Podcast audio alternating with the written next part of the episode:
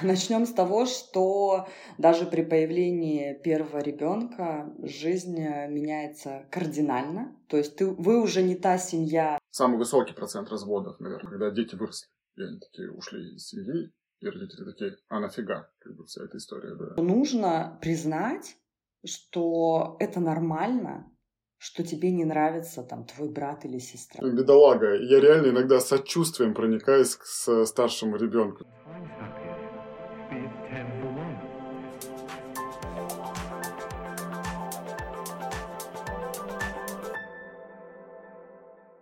Меня зовут Василий Сикорский, я отец двоих детей, предприниматель, 15 лет работаю в детском образовании.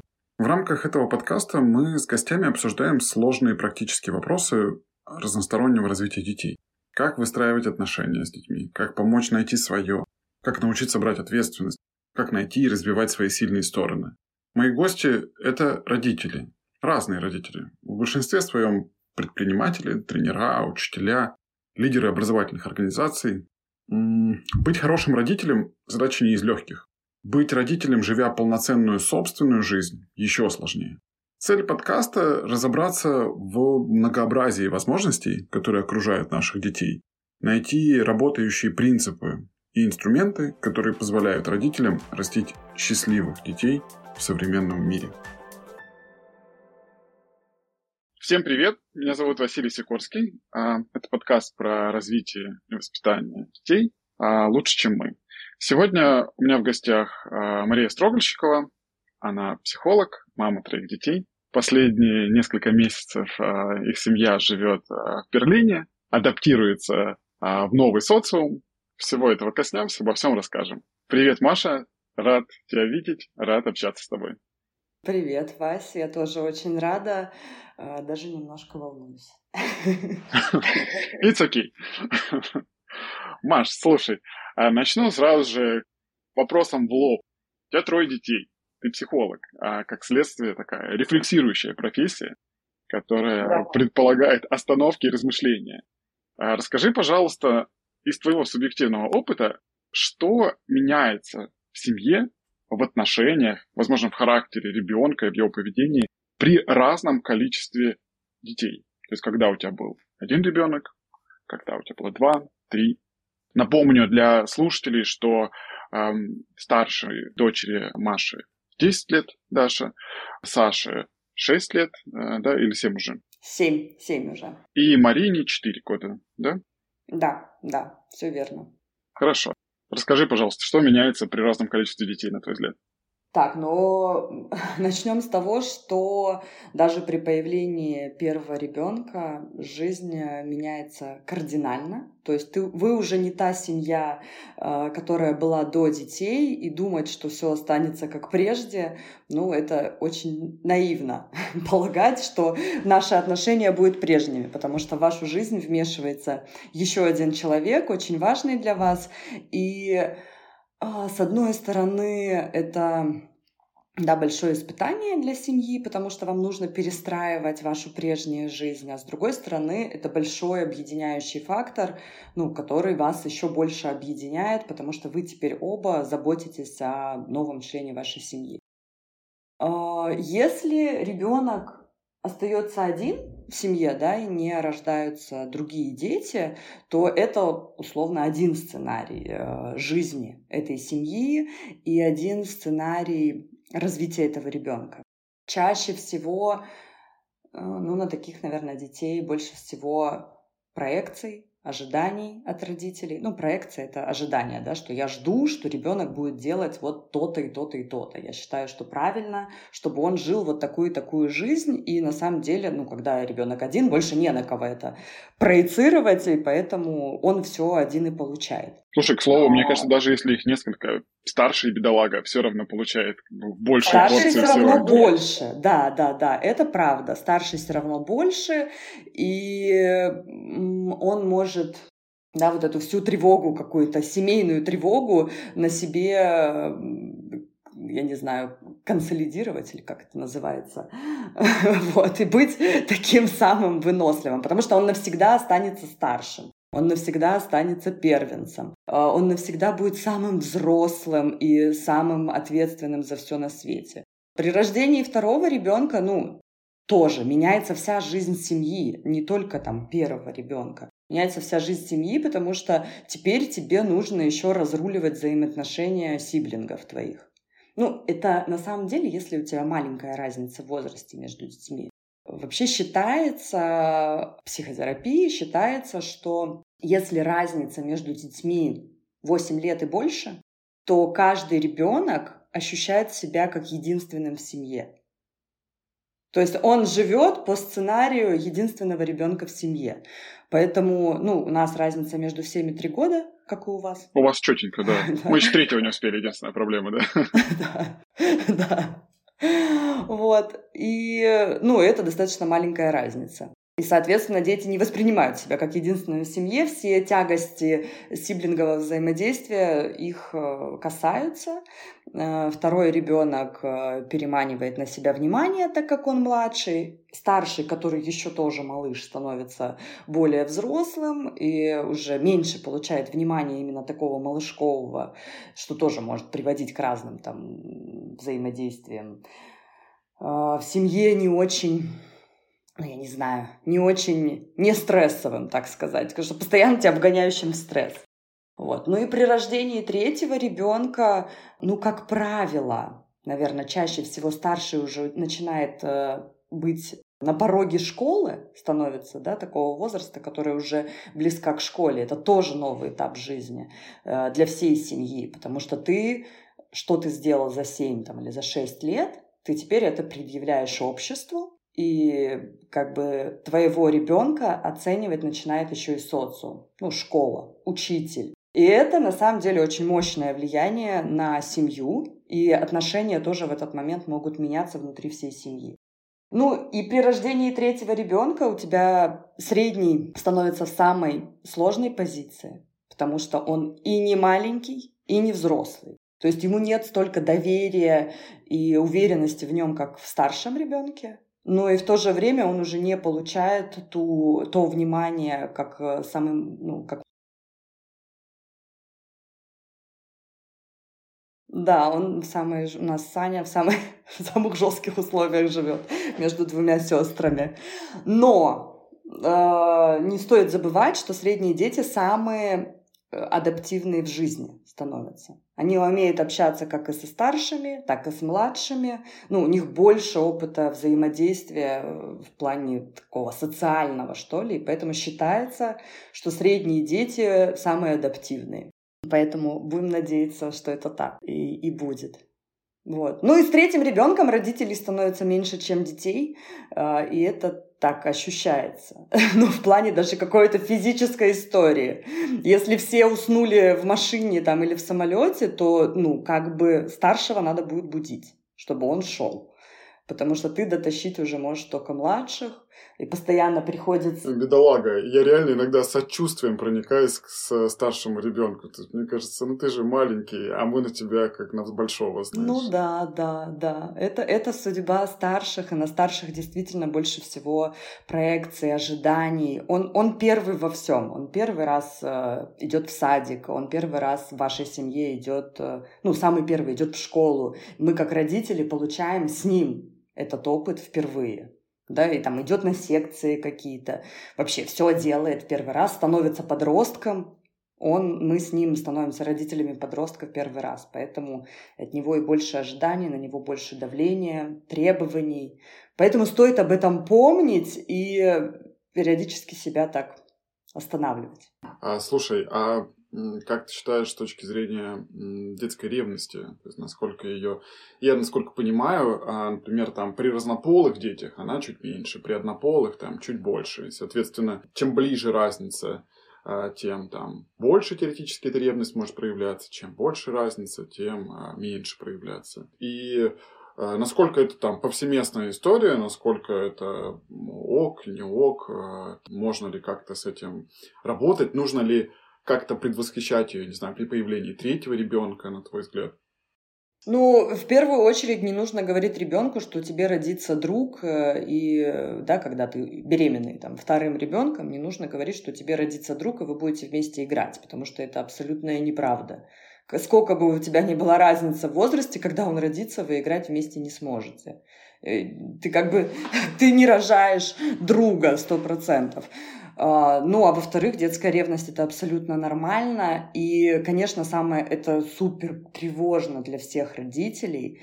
А, кажется, что как так, э, мои дети, что они должны любить друг друга, что они самые близкие люди там на свете друг другу. Так бы хотелось, чтобы когда они выросли, они остались друг у друга. Да? Это все те э, тревоги, которые возникают у родителей в момент, когда там дети начинают ревновать друг друга, да? драться, делать какие-то неприятные вещи в борьбе за внимание родителей. Но э, смысл в том, что нужно признать, что это нормально, что тебе не нравится там твой брат или сестра. Ну, это звучит, может быть, как-то жутко, да, и когда я говорю, что э, ты, ну, дети не обязаны любить своих братьев и сестер.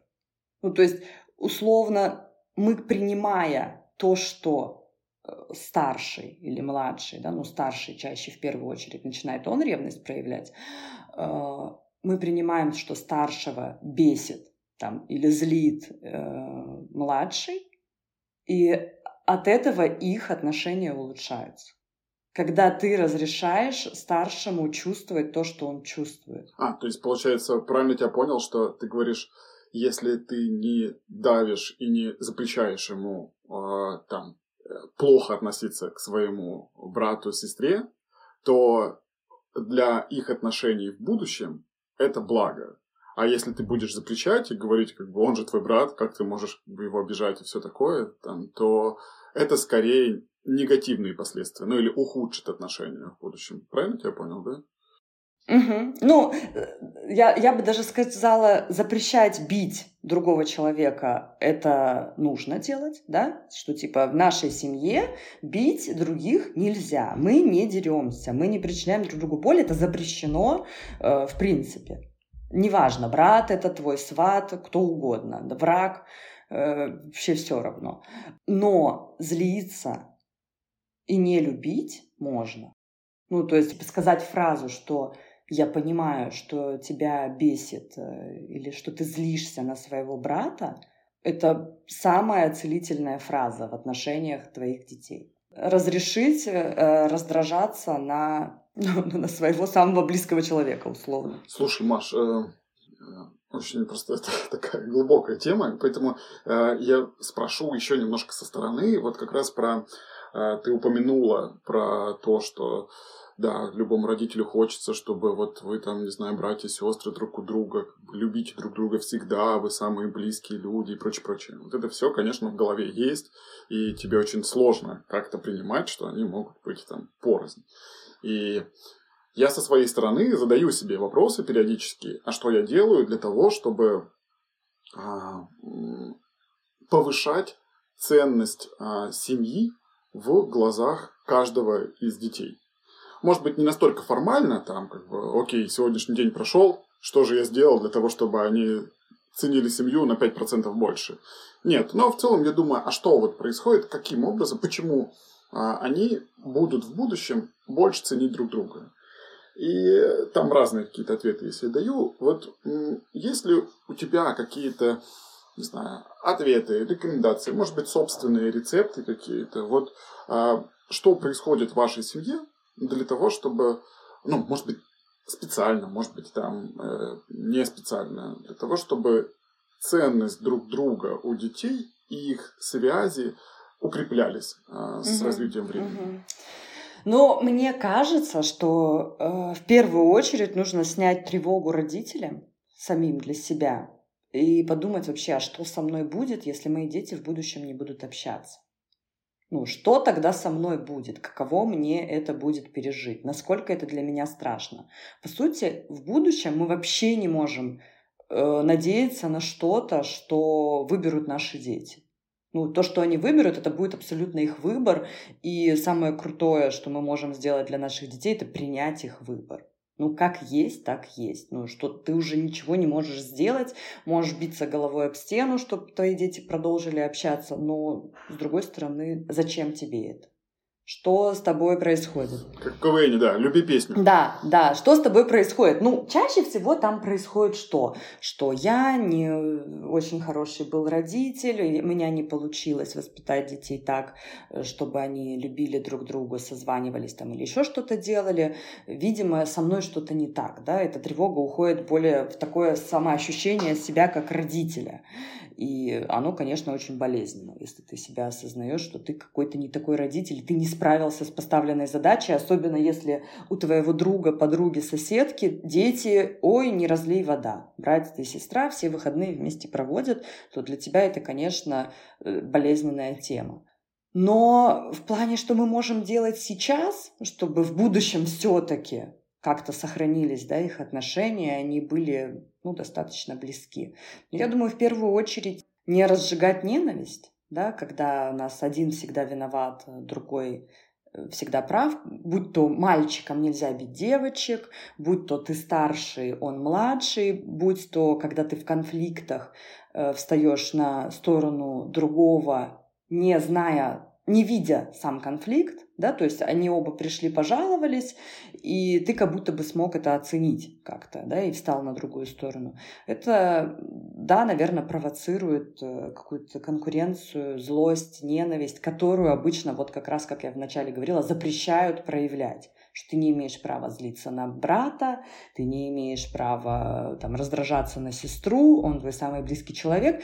И именно вот это ну, наверное, в дальнейшем дает тебе право, когда ты уже вырос, не общаться. Потому что все то, что подавлялось все детство и нельзя было испытывать, ну, оно в будущем ты как бы можешь просто уже и взять и не общаться.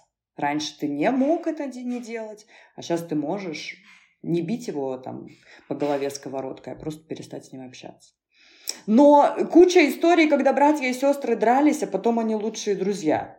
Поэтому сложно что-то вот как-то прям, я не знаю, сложно дать рецепт, честно говоря. Просто любить своих детей. Маш, если перейти к вашей семье и попытаться сформулировать ну, определенные, может быть, традиции или правила, а, которые есть в вашей семье, которые распространяются, возможно, на всех, возможно, только на детей, возможно, не знаю, у вас Димой какие-то есть там, не знаю, условно, там что-то, что вы делаете традиционно и стараетесь там придерживаться.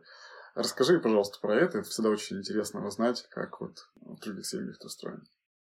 Слушай, ну на самом деле, когда я думаю в общем о всей нашей семье, мне кажется, что у нас-то, ну, какое-то все как, как у всех. Ну, потому что я особо, ну, не знаю, а что нас такого, да, отличает? Ну, там настольные игры поиграть, можно ли это традицией назвать? Я не знаю, вместе поехать на выходных в парк, можно ли это назвать традицией? Но вот купить мороженое после тренировки по теннису, это традиция.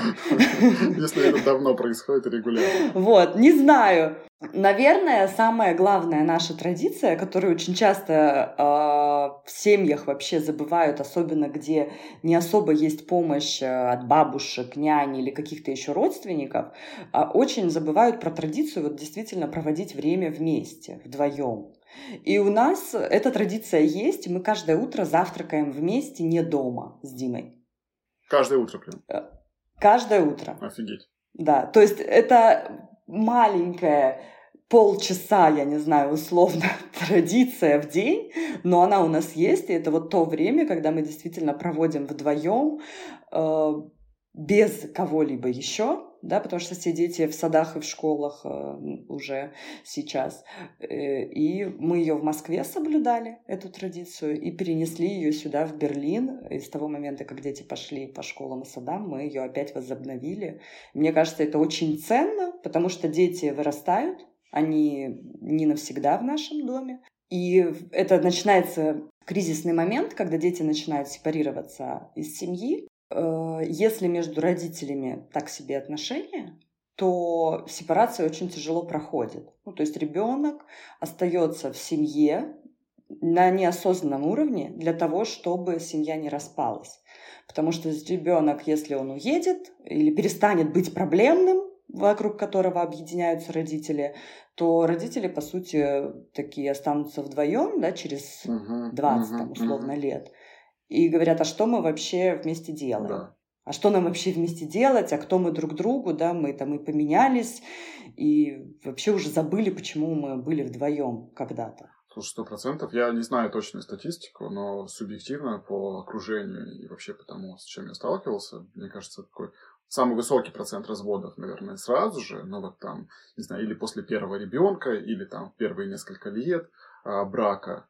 А следующий очень частотный а, развод это когда дети выросли. И они такие ушли да, из семьи, да. и родители такие, а нафига, как бы вся эта история. Офи- официальная статистика, что больше всего разводов это условные 40 лет, э, около 40, когда у тебя дети-подростки уже. Младшие, условно, дети-подростки.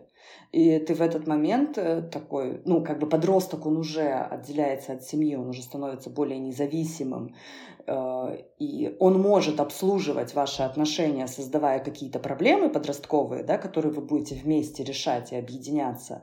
Но без этих проблем вам делать вдвоем как будто бы больше нечего. Ну и, соответственно, это приводит к разводу. Слушай, круто. А, а, ну, точнее, да, интересная подсветка.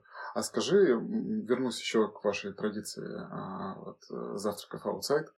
Это прикольно. То есть очень круто, что у вас получается ее удерживать. Я очень хорошо понимаю и а, ну, рад, что вы это действительно делать традицией. А скажи, если спросить, как, о чем вы разговариваете? А, вот, то есть это ли это просто скорее болтовня о том о сём, или там а, какие-то, не знаю, конкретные штуки, или, не знаю, мы сидим и говорим о любви, как бы взявшись за руки, знаешь, ну и все такое. Я шучу, конечно, по поводу последнего.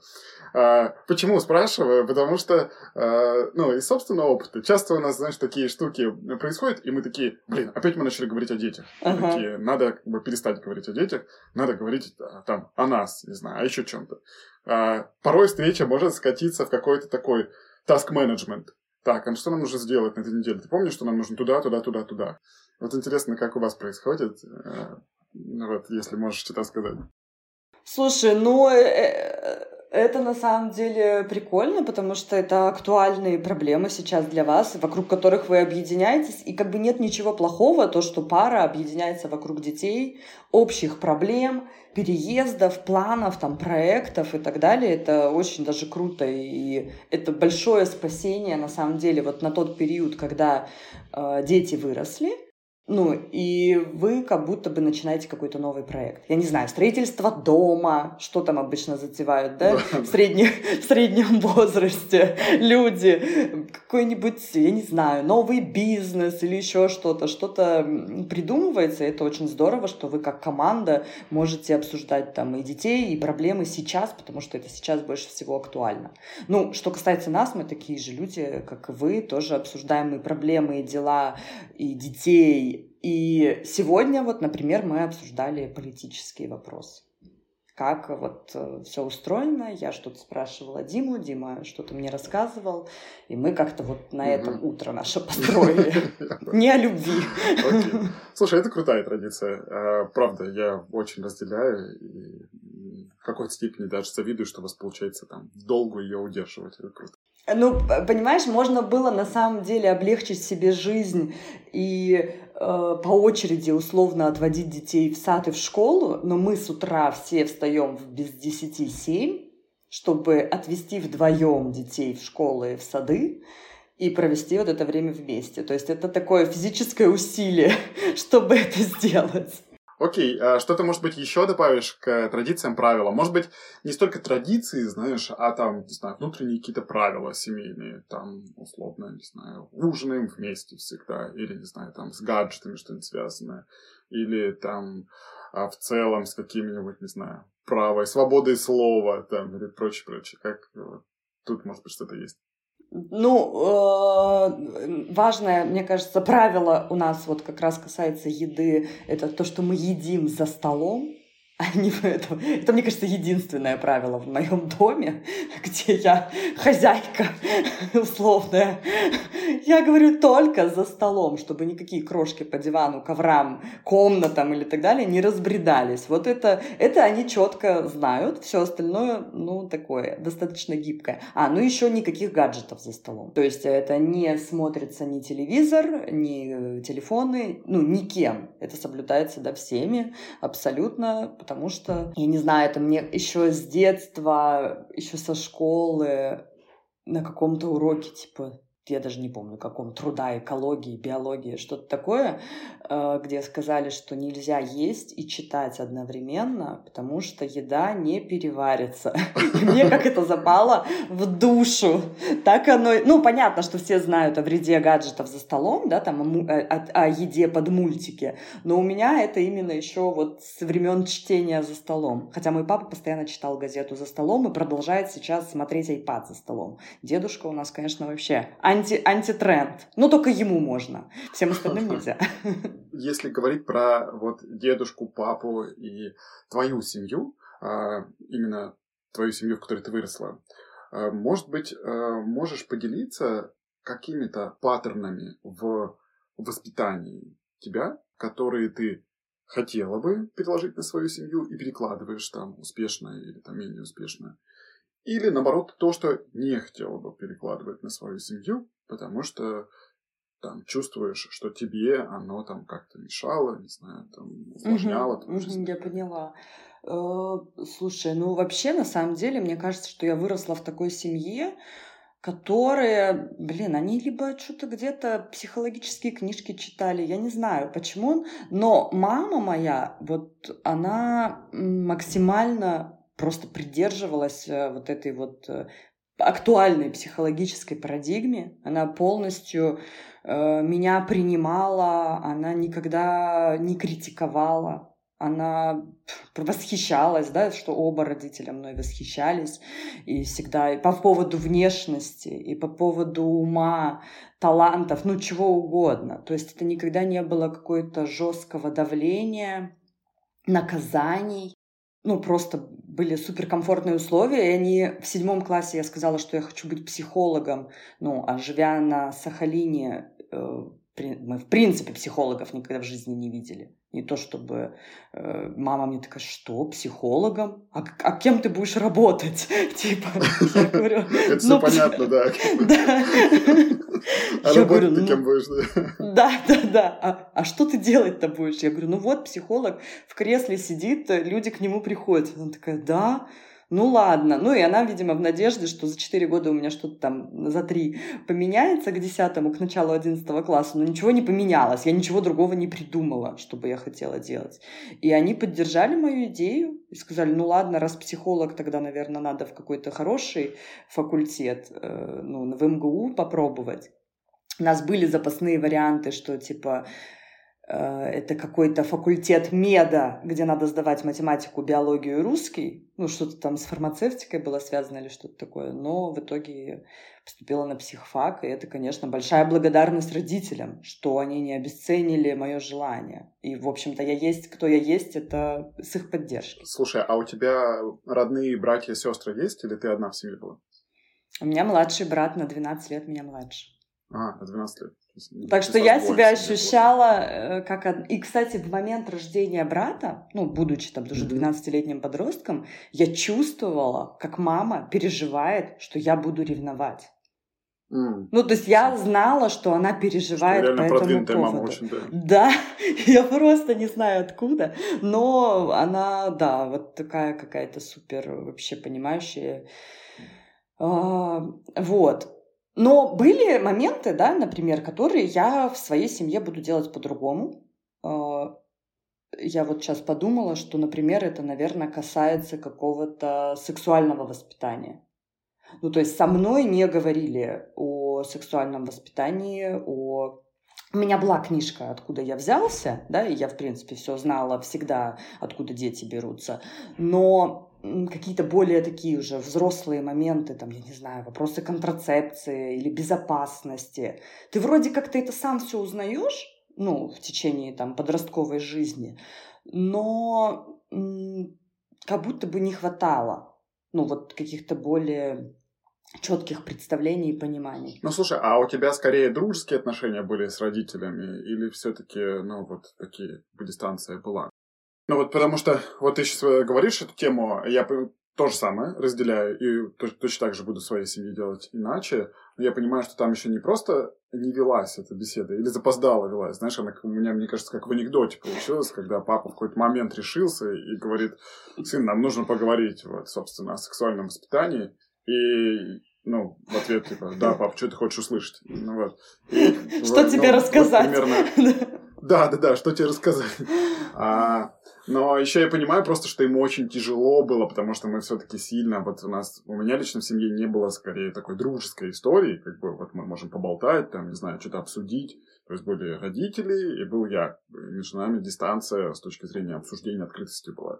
И я просто понимаю, что им даже непонятно было, как со мной это вообще обсуждать. Ну, я думаю, что моим родителям тоже непонятно, да, то есть это было принятие там и так далее, но я не обсуждала там, что я поцеловалась там с кем-то или мне там кто-то нравится, я этого не обсуждала. Что-то вот обсуждалось, но вот эта тема, она как-то была закрыта. Ну, я не скажу, что это нужно, да, обязательно знать всю доскональную личную жизнь там своего подростка, э, старшего школьника, но именно моменты, которые связаны, может быть, с какой-то безопасностью, э, я думаю, что это стоит знать. Слушай, а вот э, раз коснулись этой темы, а сейчас вот Даша 10, вы как-то обсуждали с ней уже данную тему? Слушай, на самом деле это очень тоже мне сложно дается, не потому что мне э, это сложно дается, она уже как будто испытывает какой-то дискомфорт, понимая уже, да, и зная эту э, сексуальную тему из школы, из, э, господи, соцсетей, тут ТикТок открыт. Вот. Отовсюду. Я понимаю, что она уже все знает. Ну, да, на таком вот уровне обывательском. Я стараюсь э, с ней говорить периодически. Есть, естественно, книги все, но она не очень это любит. Ну, то есть я постоянно ей даю понять, что эта тема со мной не запретна, и что если у нее есть вопросы, она всегда может ко мне подойти и спросить что-то. Э, как бы, ну вот, надеюсь, что я это могу ей донести, да, я постоянно проговариваю какие-то правила э, в телефоне, что переписка, знакомые и незнакомые, какие-то фотографии могут тебе прислать, если неприятные видео, попросить фотографии, что вот это я проговариваю, да, что все, что попало в интернет, в сообщения даже твоей лучшей подруги, оно может уйти, ну, твоему учителю и твоим родителям. Ну, то есть ты всегда должна об этом помнить. Но даже если такое случилось, ты все равно можешь прийти ко мне. Вот, вот это я могу проговорить. Дальше я не могу ничего больше сделать. Да? Вот насколько она поддается такому общению, настолько это возможно. Ну, больше нет. Слушай, а вот, э, не знаю, если бы Даша сейчас было бы а, пять лет, например, то есть на пять лет назад отмотать, конкретно вот на тему сексуального воспитания, ты бы как-то иначе и с ней вела разговор, или бы делала все ровно так же? То есть ты говоришь, что вот сейчас та точка, когда, в общем-то, уже немножко дискомфортно с ее mm-hmm. стороны, и там, как бы, может быть, имел смысл бы там как-то раньше что-то конкретно обсуждать. Ну, конечно, мы это обсуждали. А, ну то есть обсуждали, но оно все глобально ничего не изменило бы там вот за последние пять лет. То есть я имею в виду, тут пытаюсь достать из тебя какой-то рецепт, типа, окей, знаешь, как там, ребенок типа, сможет открыто с тобой об этом говорить? Как ребенок сможет открыто да, с тобой да, об этом да. говорить? Э, наверное, это супер индивидуально. Я посмотрю, как э, Саша или Марина будут это делать, потому что, по сути, у меня рецепт один, да, для каждого возраста это, ну, определенная там тема сексуального воспитания, где там начиная от, что нельзя трогать половые органы чужие, и чтобы твои там трогали, вот, да, ну, с какого-то такого элементарного, Э, откуда берутся дети, э, как это Саша, да, допустим, интересуется, откуда берутся дети, как это происходит, он что-то может спросить, я ему это рассказываю в открытую. Да, и то есть э, я могу при своих детях сказать слово «секс», и они такие, они знают слова пенис, мошонка, вагина, влагалище, вульва, то, что не знают взрослые люди зачастую. Потому что я знаю, что э, многие мужчины не знают, что у женщин есть влагалище. Отдельное от э, там, уретры, например. Но вот как бы мои дети уже вроде знают. Не знаю, насколько это отложится.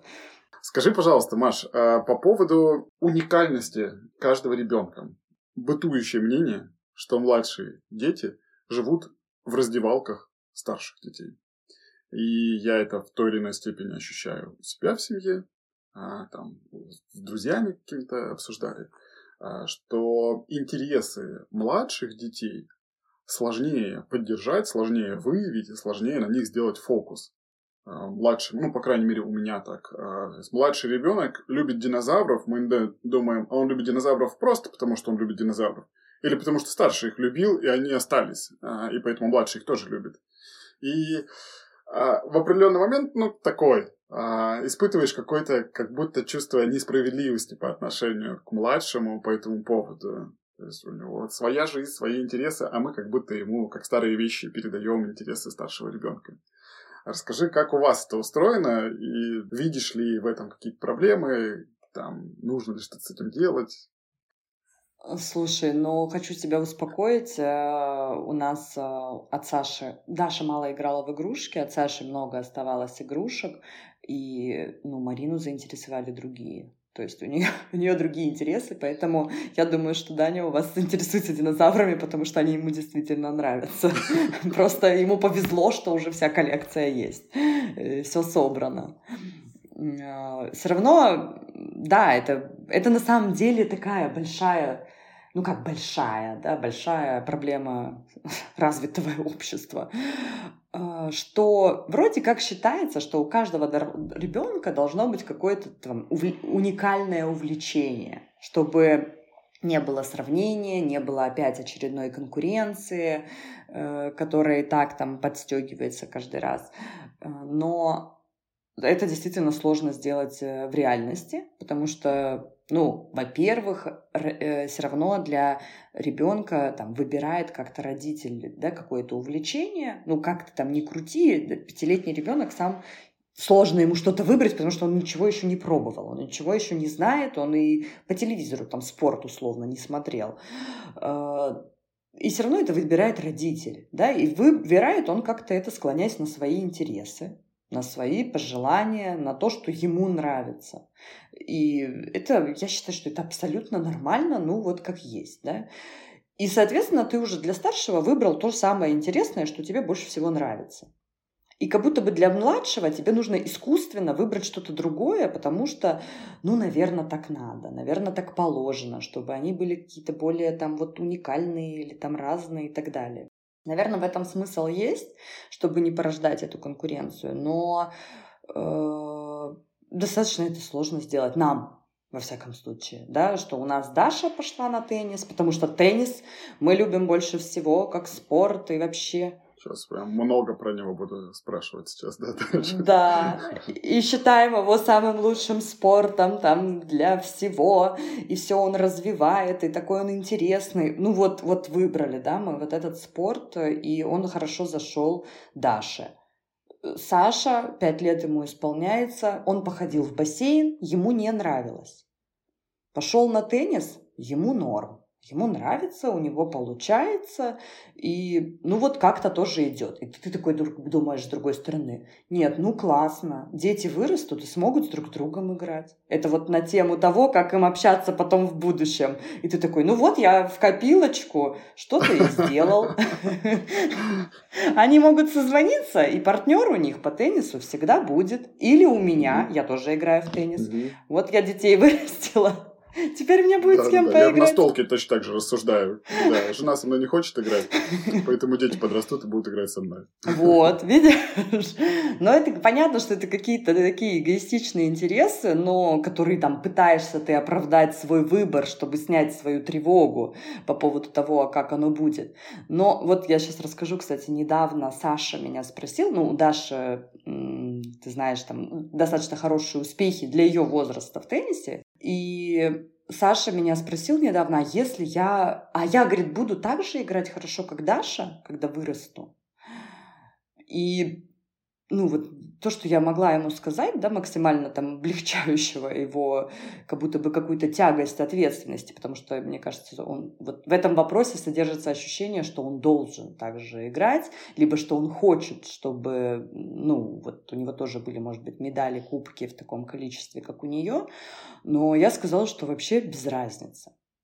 Вообще, ну, нет большой разницы, как он будет играть. Если он будет играть хорошо, круто. Если он захочет заниматься чем-то другим, круто. Если будет играть свое удовольствие, круто. Вообще, ну, как без разницы, нету никакой потребности к чему-то стремиться такому большому. И на самом деле, я думаю, что это его, ну это я так думаю, конечно, что это его как-то успокоило. Потому что все равно ты живешь, как ты говоришь, в раздевалках старших, хотя Саша уже сам играет и тренируется, и у нас Марина живет в раздевалках. Но э, ты как будто бы все равно младший, и у тебя нету еще пока таких успехов, как у старшего ребенка. У Даши в этом возрасте тоже их не было. Она не участвовала ни в турнирах, нигде. Но из-за того, что они близки по возрасту, и кажется, что вот, ну, ты как-то там слишком хорошо, а тут еще вообще только начало, у тебя, как у ребенка, как будто есть ощущение, что я тоже должен э, вот как-то так же. Ну, это, наверное, тяжело, и это, наверное, давит. И мы, смотрим варианты какого-то, может быть, еще другого спорта. Саша тут проявил э, любовь к баскетболу, ну, на словах. Не знаю, насколько, насколько это зайдет в реальности, но я не могу пока именно здесь э, как-то это организовать, найти пока еще расписание утрясаем свое, теннисное хотя бы. Вот, поэтому пока еще не до баскетбола, но, видимо, нужно будет тоже что-то придумывать по поводу Саши. Слушай, давай перейдем к теме тенниса. Она прям объемная и очень интересная для меня. А, расскажи, пожалуйста, знаю, что ты сама много занималась а, в детстве теннисом. Даша, получается, уже пять лет а, занимается теннисом. Сейчас, когда вы приехали в Берлин, она попала в сборную Берлина. Скажи, пожалуйста, как выбирали теннис, как выглядел путь? Почему вообще выбрали теннис? Да. Да, вообще, на самом деле, очень сложно вернуться назад. Но это было действительно наше, во-первых, э, наше общее представление с Димой о том, что спорт должен быть в жизни каждого, неважно в каком формате, но он должен быть. Это вот та проекция, с которой живут наши дети, и никуда им э, от этого не деться. Потому что мы с Димой жили э, под такой же проекцией спортивной, и что его семья говорила про спорт, что моя Слушай, семья... Ну, не самая плохая проекция, да? Да, да, на самом деле, да. И Даша, она достаточно атлетичная была всегда, и в пять лет э, была быстрой, такое, знаешь, это действительно атлетичное телосложение, я считаю, что это в Диму, когда большая мышечная масса, ну, то есть она больше, чем у сверстников от природы. И, ну, я привела ее на секцию теннис. На самом деле я выбирала, потому что я вообще не разбиралась, как это в Москве устроено. На Сахалине у тебя тренер прилетел из Хабаровска, и поэтому теннис на Сахалине получился. А до этого тенниса на Сахалине не было, как бы. И я попала в эту секцию в момент когда тренер прилетела из Хабаровска. А здесь как бы выбор огромный, и вообще ты не понимаешь, что ЦСКА, Спартак, э, что это вообще, куда идти, или в какую-то частную, или еще что. Я пошла с ней э, в ЦСКА на просмотр, типа туда был отбор детей, и мы пришли на год раньше, чем э, нужно было. ЦСКА это что? Это э, локация или ЦСКА это команда ЦСКА, теннисный клуб ЦСКА. А, то есть прям просто для меня, да. Ну вот, вот в, в локации ЦСКА есть что? Футбол, хоккей, баскетбол и теннис. А, теннис тоже есть. И, и бассейн, Все, да, понял. и бассейн, угу. и, и клуб. Ну сейчас уже его нету, его снесли, но пять лет назад еще был. А, и мы пришли, и там проходили отборочные какие-то этапы, типа пробежать, кинуть мяч и так далее. Я пришла за информацией, потому что Даше было 5, а там набирали с 6 лет. И Даша-то побегала, попрыгала, ну, сказали, она 12 -го года, рановато, приходите, типа, через год. И я тренера спрашиваю, говорю, ну а что вы сейчас порекомендуете? Может быть, сейчас куда-то можно пойти? И она мне порекомендовала, как в итоге оказалось, своего мужа, тренера. Угу. Вот. И, и мы пришли туда. И на самом деле все было неплохо. Три года Даша занималась три раза в неделю. Э, Санек э, по раздевалкам прекрасно проводила время, чувствовал себя. Вот. Занималась она, занималась, занималась, занималась, и что-то мы уже такие думаем, ну, все-таки спорт — это какая-то история с соревнованиями связанная. Угу. И мы думаем, ну, наверное, уже какие-то турниры для детей проходят. И, возможно, Даша может уже где-то поучаствовать, э, потому что ну, а ей в любом случае интересно было, она да. ходила с удовольствием да. на эти тренировки. Да. То есть там не было такого, что вы говорили, да, тренировка. Она такая, блин, Нет. можно я скипну сегодня? То есть она прям и кайфовала от процесса. Мне кажется, да. И вы ничего особенного для этого не делали? Мы ничего особенного для этого не делали. Мне кажется, были моменты, что э, когда я не знаю, что-то происходило, что она не шла на тренировку, и, возможно, ее это радовало, что сегодня не надо идти.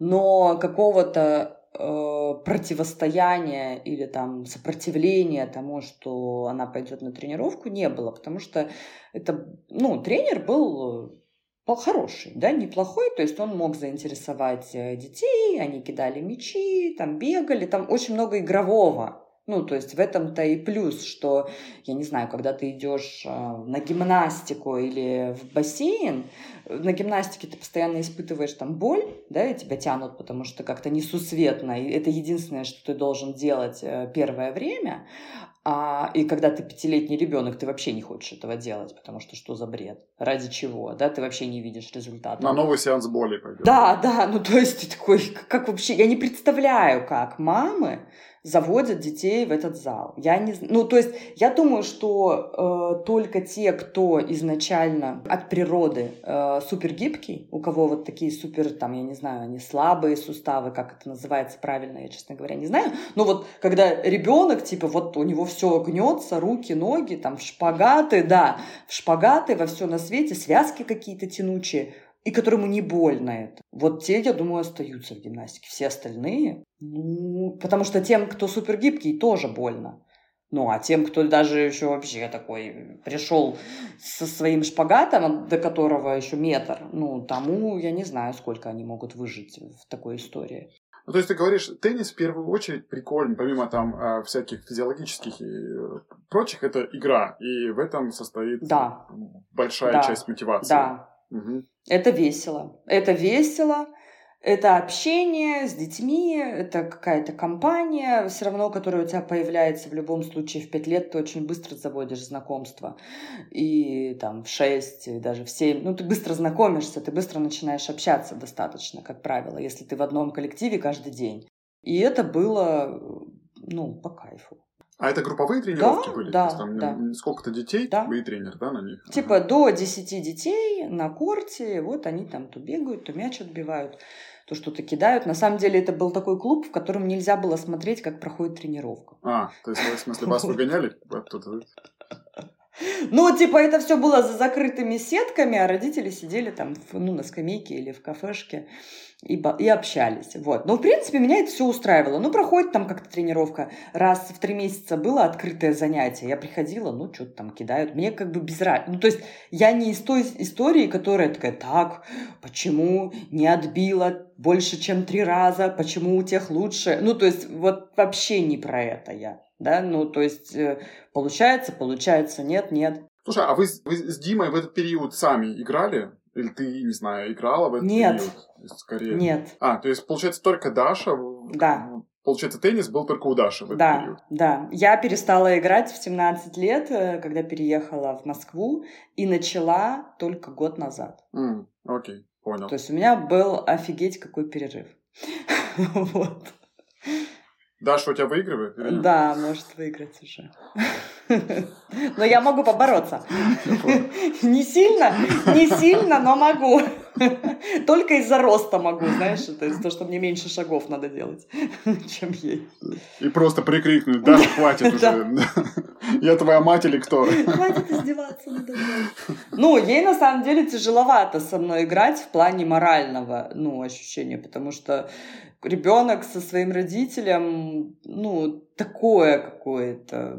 Не знаю, я считаю, что это так себе практика. Ты не можешь играть как будто бы постоянно в полную силу. Это как вот на столке. Знаешь, ты вроде э, выигрываешь иногда, но как будто бы ты не имеешь права совсем в полную силу играть.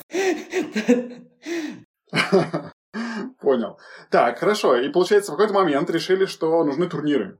Ну, как-то да, типа логично, как будто бы. А где турниры вообще? Три года вот ходит человек, а они вообще бывают? Ну, хотя бы внутри э, твоей группы, да? Ну, вот хоть что-то. Потому что ты как бы учишься каким-то упражнением, движением. Ну, окей, счет они знали. Но, по сути, они это не применяли, ну, как-то вот на практике. И мы спросили у тренера, типа, а, а вообще как это все устроено, все дела? А он такой говорит, в смысле турниры? Вам надо было три года назад мне об этом сказать.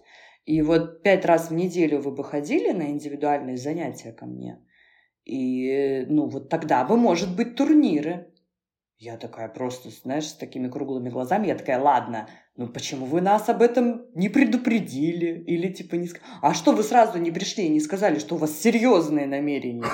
Я говорю, а что только с серьезными намерениями можно участвовать в, каким-то, в каких-то там детских теннисных турнирах, типа на уровне 8 лет? Ну да, что это за вообще город такой, где ты в 5 лет должен прийти с серьезными намерениями, что у тебя в 8 лет ребенок э, через сетку мяч перекинул. Ну, короче, я так немножко удивилась. Но он такой, ну ладно, сходите там на один турнир. Даша сходила. Э, такой турнир, который для более младшего возраста, но она еще попадала в этот возраст. И она, по-моему, заняла... Слушай, я не помню. Ну, какое-то вот она на пьедестале была не первое, но то ли третье, то ли второе место заняла, и, ну, как-то вот такая а, довольная. А, прикольно. Ну, то есть у нее такой положительный фидбэк, да, фидбэк получился да, после первого штурма. Да, да, и такая, вот, здорово. И в этот момент э, наша группа, вот теннисная, как раз начала распадаться.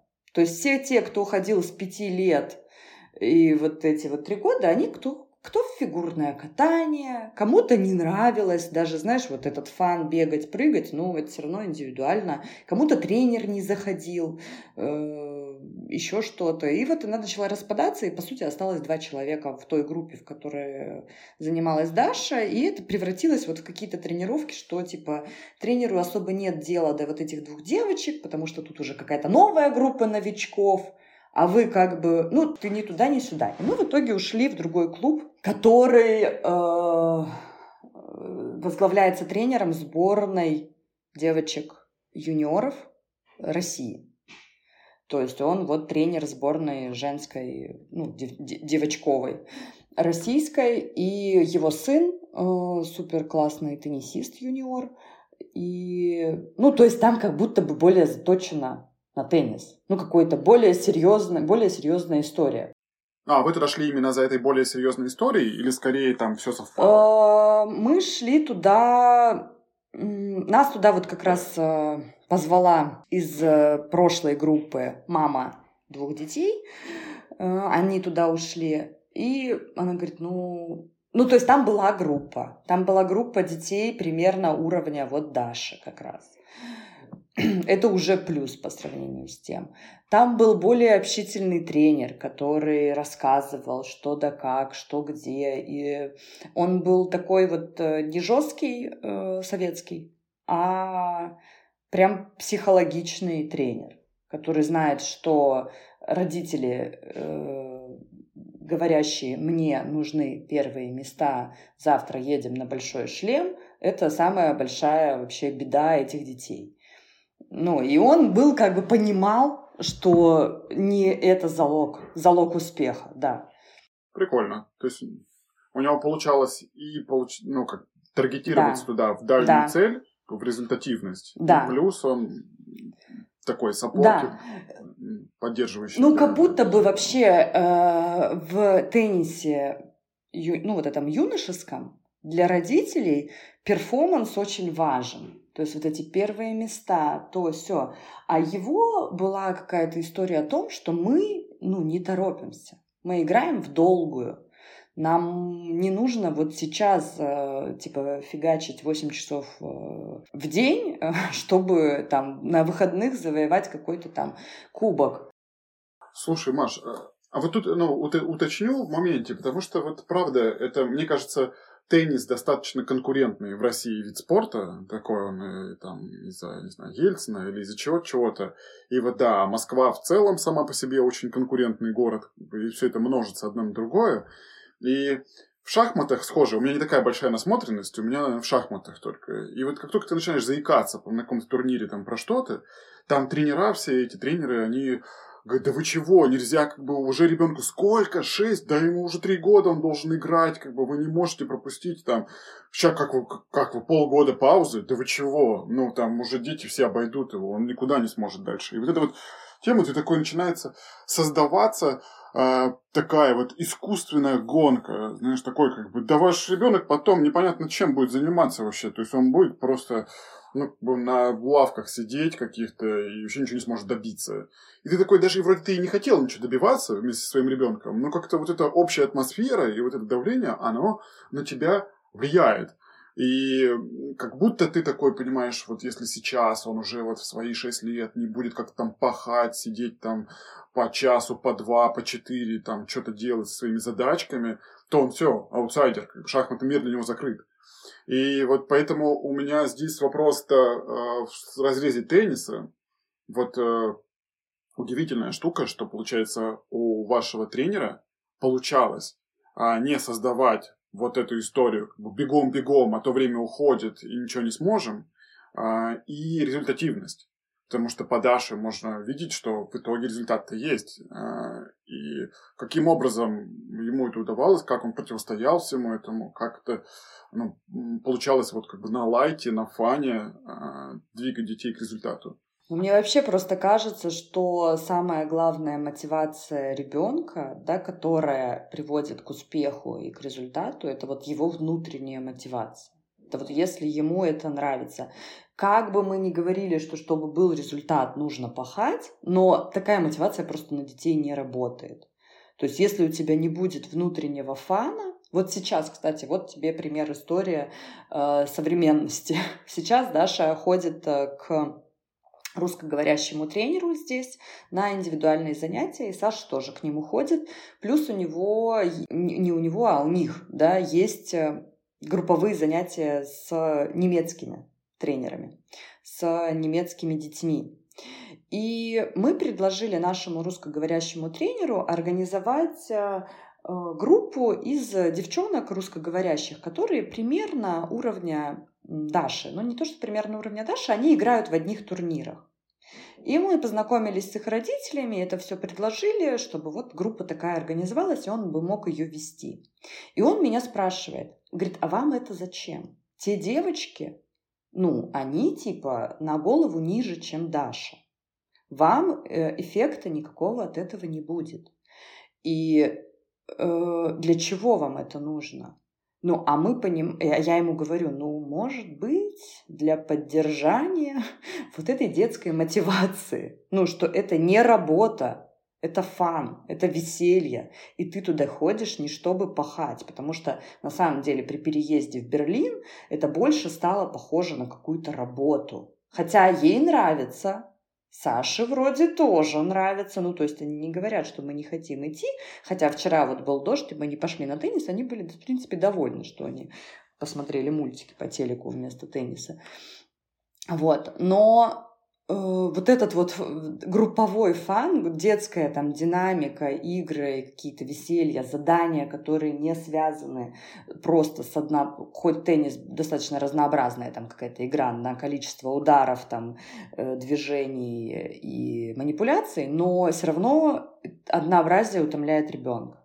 Когда ты каждый раз приходишь, ты лупишь этот мяч, э, уходишь, ну, это превращается в работу, это уже все, это уже враг мотивации. Потом родители обычно начинают Кто-то мотивирует, э, я помню с прошлого, ну вот с московского клуба, кто-то мотивирует детей деньгами. Ну, это просто сразу прах э, любой внутренней мотивации. То есть это ты не будешь больше играть без денег. Слушай, это вообще прям, да, тут, мне кажется, я отдельно бы даже хотел проговорить, потому что много читал. Детская мотивация это вообще очень интересная тема. И вот про э, есть какое-то стэнфордское достаточно известное исследование, когда дети просто рисовали, малыши. Э, вот они там рисовали, им нравилось, они делали какое-то количество рисунков, а потом части детей стали, ну, условно платить, там, не знаю, вознаграждать их чем-то, звездочками просто за то, что они рисуют. И прошло время какое-то, и те дети, которых вознаграждали звездочками, они без звезд, ну, сильно меньше стали рисовать. То есть значимо уменьшилось количество рисования без звезд. Просто потому, что переложили мотивацию вот в эту внешнюю коробочку. Сказали, у тебя... Им нравилось, они все кайфовали. Дети любят рисовать. Вот. И... А тут, когда стали давать звезды, сразу стало как-то казаться, да без звезд э, зачем рисовать, в общем-то. Это, конечно, опасная штука, да. А слушай, это, это, сто, это сто процентов, и непонятно тогда, как вообще существует да, школьное образование в этом плане. Это типа, э, а, как, а как без оценки, а как э, интерес э, развить к чему-то. Был эксперимент, кстати, я о нем как-то раз помню, я не знаю, в Инстаграме, что ли, говорила. Я не помню, чей, я не помню, где я его услышала, э, но что типа к одному из профессоров э, на полянку возле дома постоянно приходили футболисты, играли в футбол парни. И топтали весь его газон, цветы и все на свете. Он как-то раз, э, ну, видя постоянно, что у него растоптаны цветы и полянка, решил остаться дома и посмотреть, кто же там приходит. Увидел, что это компания футболистов, которые, оказывается, как оказалось, ходят туда каждый день, играют на его газончике. И он им говорит, о, слушайте, вы так круто играете, давайте я вам буду платить там по 5 долларов за то, что там вы играете. Ну, условных там 5 долларов. И они такие, ну хорошо. И вот они играли, играли, играли, играли, каждый день приходили, он каждый день им платил по 5 долларов. И э, в один из дней он говорит, ну что-то вы как-то плохо сегодня играли, я вам сегодня не заплачу. И больше они не приходили играть в футбол. ну, типа, все как бы. Э, ну, смысл уже ходить, если нам не платят. Хотя, да, раньше, да, да. ну, понятно. Короче, то же самое, что со ага, звездочками ага. и рисованием. Да, да, да, ровно так. Ну и вот, а, знаешь, получается, а, вот с фаном а, мне очень нравится этот подход. Одно опасение, которое я пока не научился в себе преодолевать, Короче, опасение состоит в том, что ты ребенку говоришь, слушай, делай то, что тебе нравится. Вот. И оно тебе нравится это, перестало нравиться, занимайся чем-то другим. Там, не знаю, рисуешь, рисуешь, рисуешь, рисуешь, а как бы захотел играть в баскетбол, иди играй в баскетбол. И там вот, черпай из внутренней мотивации. Пока тебе кайфово, занимайся. И мое опасение состоит в том, что э, в каждом, на каждом пути есть э, трудности. Ну, какие-то они э, там в общем-то, рост происходит, эволюция происходит за счет там, какой-то небольшой боли. Большой или небольшой, там, вот, ты прогрессируешь, когда сталкиваешься с этими сложностями. И опасение состоит в том, что, э, отталкиваясь исключительно от фана, он может не научиться преодолевать сложности. Вот, потому что как только возникает какой-то порог, э, когда вот нужно напрячься и отработать эту историю, ну, он такой говорит, слушай, что-то мне не очень нравится теннис, баскетбол, плавание и так далее, шахматы, whatever. И ты такой, да без проблем, иди туда. Были ли у вас ситуации а, конкретно вот в твоем опыте и Даши, а, может быть, которые вот проявляли сложности, где Даше не хватало какой-то внутренней мотивации. Вот. Может быть, если не было в примере Даши, как в целом смотришь на вот это опасение и как считаешь его можно отрабатывать? Ну, я вообще понимаю прекрасно это опасение, потому что я не знаю, э, честно говоря, что бы я делала да, в ситуации, если бы мне, ко мне дети бы подходили и говорили там, ну нет, все, больше не хочу. Ну нет, все, больше не хочу. Но это на самом деле происходит со школой. Ну, чисто у Даши. То есть она что в России не хотела ходить в школу, что здесь она не особо вообще горит желанием туда ходить. Саше ок, нравится, для него это новый опыт, и он в сравнении с детским садиком, который был там до шести вечера, сейчас он учится до часу, и он вообще в полном восторге, спать не надо, еда вроде вкусная, что-то решает какие-то интересные задачки, буковки рисуют, вообще прекрасно, все ему нравится. Вот, а у Даши происходит, ну, что не хочется в школу, да, и со школой понятно, что тут нельзя выбрать не ходить. Ты как бы говоришь, ну да, я тебя понимаю, конечно, не хочется там все дела. А со спортом, да, или с каким-то увлечением, я думаю, что все равно не все так э, совсем линейно и однозначно, что когда ребенок говорит, все, мне, мне интересно, давай что-то другое, все равно какая-то причина и в какой-то момент возникает. Что, что это такое? Э, нельзя сказать, что при столкновении с трудностями, потому что если это шахматы, у твоего ребенка трудности каждый день. Он каждый день их решает и каждый день их преодолевает. И, ну, то есть какие-то успехи, большие, небольшие, я не знаю, решенная задача, а, она приносит ему удовольствие и подкрепляет его внутреннюю мотивацию. Поэтому, а, возможно, стоит разбираться, в, ком, в чем дело. Да? Тренер, коллектив, а, слишком много, скучно. Может быть, действительно нужен перерыв или снизить нагрузку.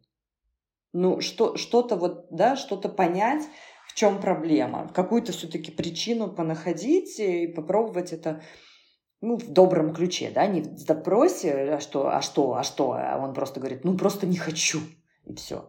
Ага. Ну, перефразируя тебя, вот я сейчас пытаюсь переложить, то есть, скорее всего, а, в данной ситуации, когда возникает вот отторжение, там произошел какой-то нелинейный скачок а, сложности. Ну, там, или, не знаю, дискомфорта какого-то, не знаю, тренер там передавливает, э, не знаю, резко, как бы сказали, много задач решать, не знаю, уровень соперников там сильно увеличился, э, там, не знаю, почему-то неудобно стало и так далее. То есть, если линейно, то, по идее, он эти сложности преодолевает по чуть-чуть, по чуть-чуть, там, из тренировки в тренировку. Ну, тем более, если ему изначально это нравилось, да, то есть э, история, когда мы привели под палкой э, на шахматы ребенка и заставляем его это делать, ну, как бы, я не знаю, наверное, э, и есть на самом деле истории шахматные, где была какая-то известная женщина, шахматистка, которую папа после турниров зонтом там избивал. Вот. А. Я, я не помню кто, но это жестко. На самом деле в теннисе такие же родители. Э, я знаю про какую-то девочку, которую папа просто посадил в багажник, и она ехала в багажнике до дома из-за того, что она проиграла турнир. В смысле, ну, это реально из какого-то окружения история? Да, это реальная история из окружения. И это не стоит никаких побед. Вообще. Ну, то есть это разрушенная психика, возможно, отсутствие сепарации в будущем, э, ну, или эмоциональный разрыв со своими родителями, что тоже не является да, какой-то хорошей сепарацией. И, ну, я не знаю, стоит ли это того. Нужна ли какая-то там титул ради вот этого. Слушай, а вот подсвети еще, пожалуйста, как э, а, работаете с проигрышами, ну, в целом. То есть, вот, не знаю, турнир какой-то, Даша там какие-то игры проигрывает, какие-то выигрывает. И вот э, в случае проигрыша, э, как вы себя ведете? Ну, то есть, там, э, там я скорее не про то, как вы бьете зонтом или не бьете, сажаете ли в багажник или не сажаете, а в целом меняется ли как-то вот диалог с ребенком, если она пришла домой и сказала, слушай, ну, проиграла сегодня, все, что могла проиграть, проиграла.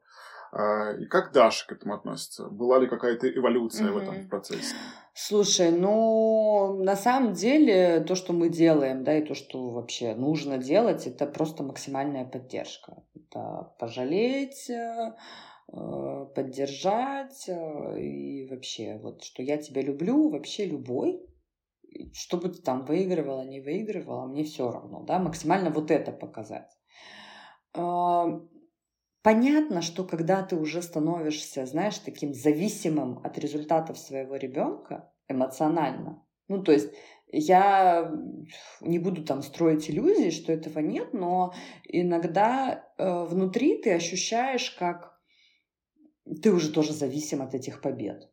Да? Ну, нужно это вообще рефлексировать, отслеживать и, пони... и иногда себе представлять, а что будет, если завтра этого ничего не будет. Вот завтра она придет, повесит ракетку на гвоздь и скажет, ну все, типа, нет, больше никогда. Ну, и что с тобой тогда произойдет? Как ты это отреагируешь? Как ты переживешь эту потерю? Потому что, по сути, для тебя это тоже будет потеря.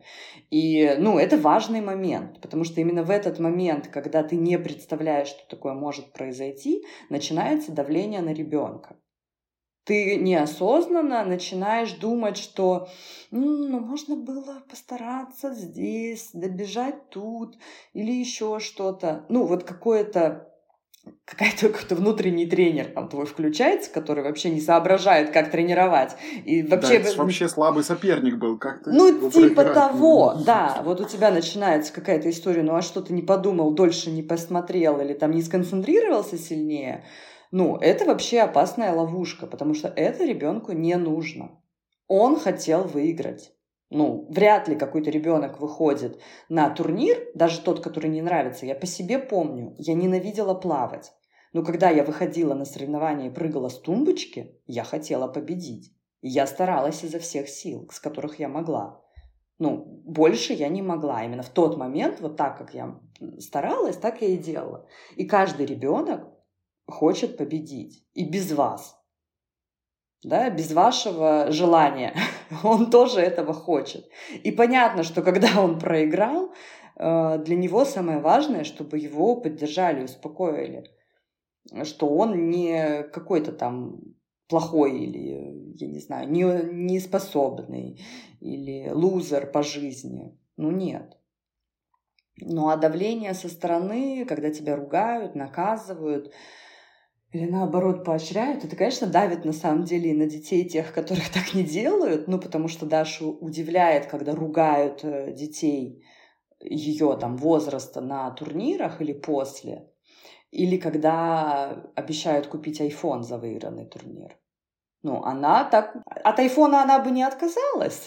А вот когда ругают, она так... Почему? Ну, типа, а что происходит вообще? И это же тоже так впитывается, мне кажется, как будто бы ты ощущаешь, что для родителей это тоже важно. Для моих, наверное, тоже так же важно, что они могут вот так сильно расстроиться. Ну, поэтому надо максимально стараться самому себе внутри сохранять вот это отношение, что я тебя буду любить в любом случае, любым. Слушай, а она сама вот как-то и менялось ли у нее отношение к собственным проигрышам? Ну, то есть, э, условно, это, не знаю, она в 5 лет расстраивалась и в 10 расстраивается одинаково.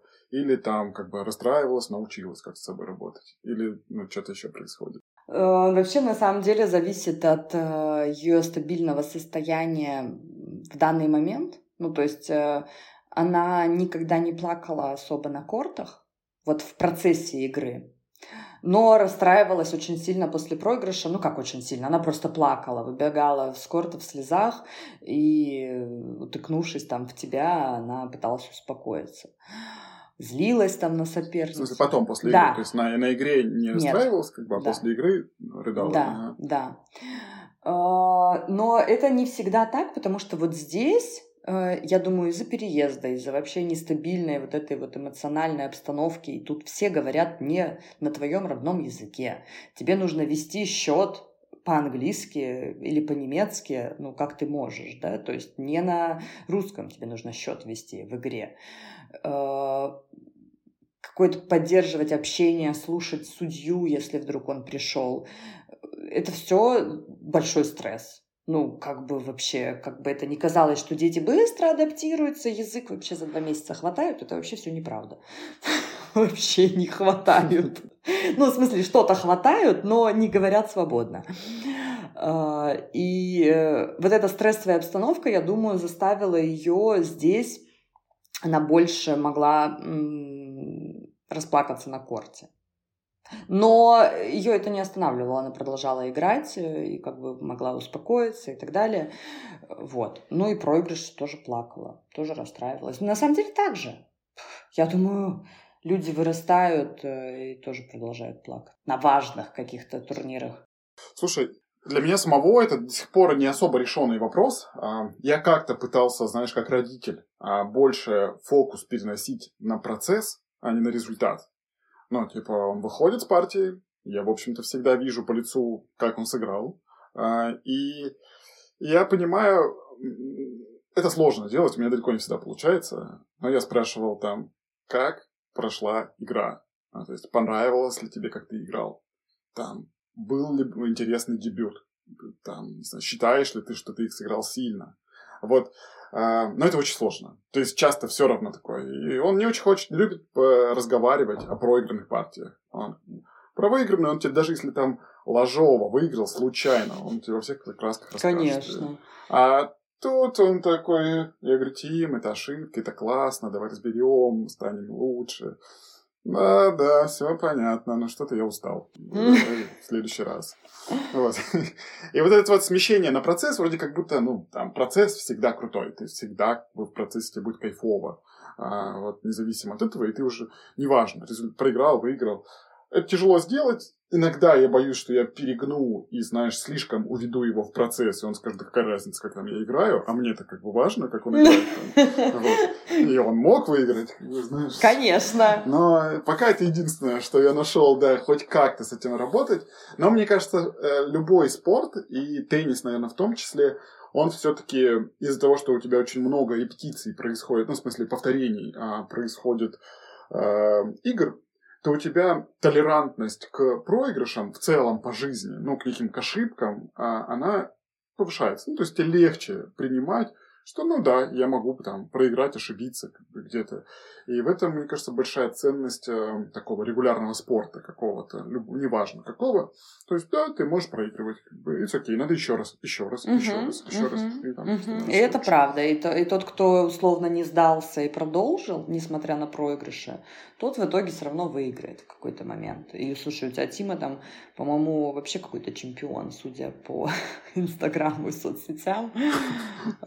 Ну, там э, вот это так же, как с теннисом. То есть, знаешь, э, смотря с кем сравнивать. Вот.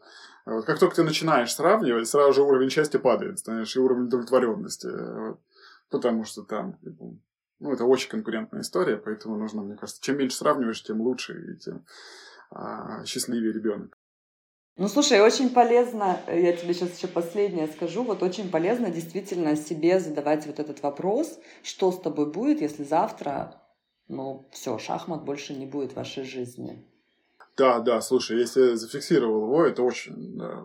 Мы часто с Умой... Так... Как ты это переживешь? Да, да, да, да, мы с Умой точно так же. Я говорю, ну слушай, ну а если он бросит, просто вот перестанет играть, говорю, ну вот мы сейчас там говорим то, все, соревнования, там, вот. И, в общем-то, у нас так летом и произошло. Он сказал, слушай, что-то не хочу. В онлайне не хочу. Не, можно и не буду заниматься.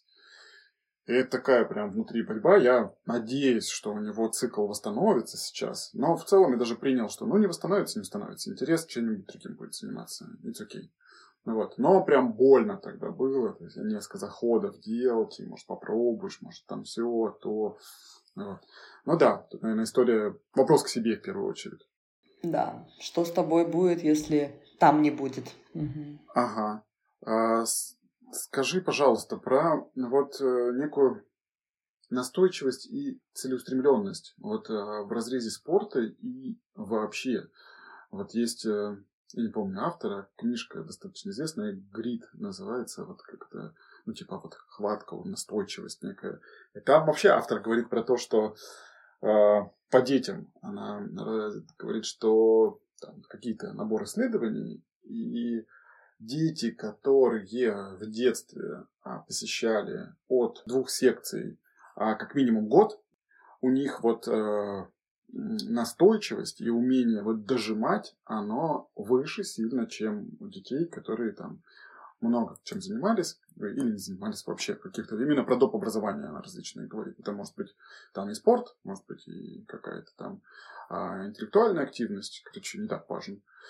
И вот э, есть ли у тебя какие-то советы, рецепты, опыт э, по тому, как э, делать ребенка э, вот даже не то, что там амбициозным, целеустремленным, а скорее вот оттачивать свою а, настойчивость, умение вот дожимать, а, если умение включать режим, что ли, знаешь, вот доведение до результата. Вот, и нужно. Может быть, это вообще не нужно, как бы, знаешь, может, это вот проекции те самые. Ну, это же, да, действительно э, такая, на самом деле, супер э, хитрая и двойственная история, потому что мы хотим, чтобы наши были дети настойчивые, целеустремленные, вот они как бы сквозь э, терни к звездам, и ничего их не сломило, но когда они становятся супер настойчивыми с нами, ну, нам это не нравится. То есть, ну, когда они хотят э, сидеть в своем гаджете еще и еще и настаивают на этом, или хотят купить еще и еще мороженого и настаивают на этом, мы это пресекаем тут же на корню и говорим, здрасте, ну нет. Ну и все, сколько бы ты тут мне хоть бейся головой об стену, нет. Ну и все, и ты как бы истери, не истери, твоя настойчивость мне тут как бы вообще не нужна. Поэтому ты уже становишься не очень удобным. А вот когда ты будешь настойчивый за пределами дома, вот это мне удобно.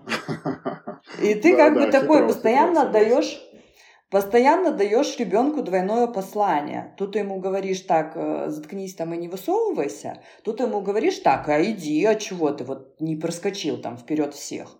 Почему ты вот такой вот сидишь, э, а стесняешься? Это что это вообще такому? Я такому тебя не учила. Хотя дома ты говоришь ему абсолютно другое. И на самом деле это вызывает большую тревогу.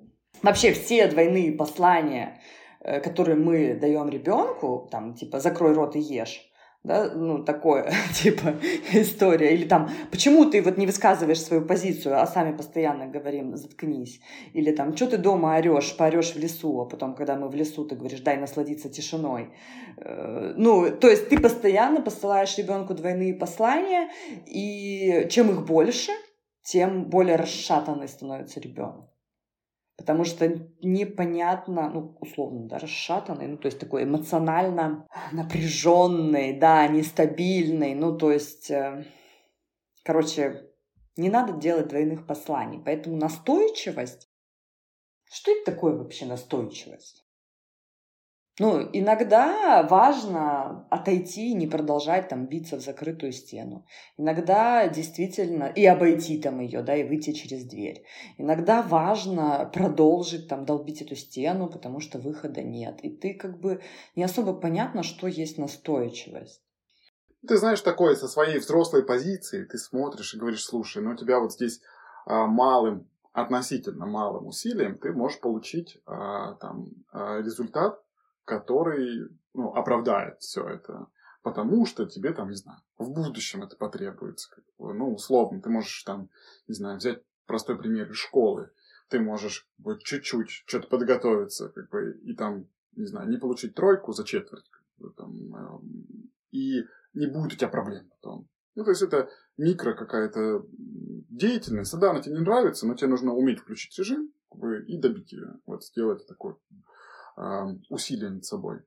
А можно ну, расслабиться и говорить, не, как-то тяжело, не буду это делать. И вот хочется, чтобы ребенок там умел включать это, а, там, режим какой-то, или, не знаю, там, задачки по шахматам порешать, или потренироваться еще дополнительно.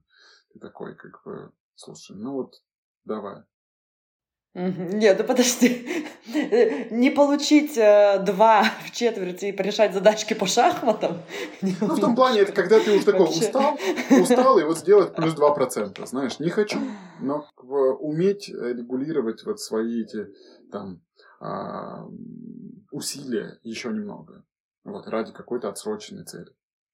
Но это сложно сделать ребенку. Это сложно сделать ребенку э, в плане того, что Э, что-то специально и прям сверхсилы. Ну, вообще, э, если касаться, там, допустим, школы, да, и школьной программы, как правило, если в семье, ну, так как я семейный э, системный психотерапевт, то я вообще на все проблемы смотрю э, с точки зрения семьи. Для меня важна, важны взаимоотношения в семье, прежде чем я послушаю Э, проблему, да, условно, которые там ко мне пришли. И ребенок, который пошел в первый класс и не справляется, если у него нету никаких э, медицинских показ... ну, заключений, это проблема семьи. Это проблема взаимодействия семьи. Ребенок в 7 лет будет справляться со школьной программой. Э, он не может не справляться со школой. Да, понятно, что супер индивидуально, какой учитель, какая у нее система оценивания, но в целом ну, он не будет отставать, если нет каких-то медицинских э, показаний. Если отстает, если есть проблемы, если родители постоянно включаются, то надо смотреть, что там у вас с взаимоотношениями в семье да, с сиблингами, с родителями, а как родители общаются, а как э, братья, сестры и так далее. Это влиять будет. Поэтому во всем остальном, ну, она как будто эта мотивация, она и так у тебя рождается. Да, ребенок хочет выиграть, играя в игре.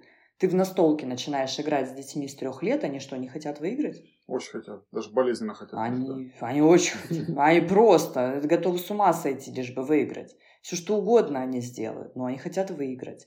И это никуда не девается. Они везде хотят выиграть. Тима у тебя садится за стол, он хочет выиграть. Он не хочет на расслабоне просидеть э, этот э, раунд-матч.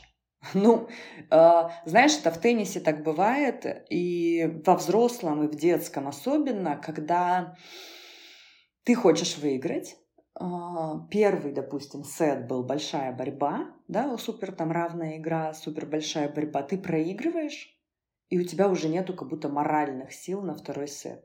И ты вроде играешь, но ты сливаешь его под ноль. Но в этот момент ты действительно, значит, без моральных сил. Не потому, что ты не захотел постараться, а потому что ты не мог это сделать. Но вот их не было в этот момент. Ты настолько устал и настолько морально, да, это больше даже не про физическое, а про моральное, что ты не можешь уже этого делать. Ну, я думаю, в шахматах также. Ты сидел, думал, думал, а в какой-то момент, ну, все, ты уже не можешь физически, физиологически, неважно как, но вот факт остается фактом. Сегодня не смог. Но это не значит, что не сможешь в следующий раз. Угу. Понял, Маш, спасибо. Тебе. Верить в своих детей. Верить в своих детей, что у них все получится, это и будет развивать их настойчивость. Слушай, да, это крутой рецепт, согласен.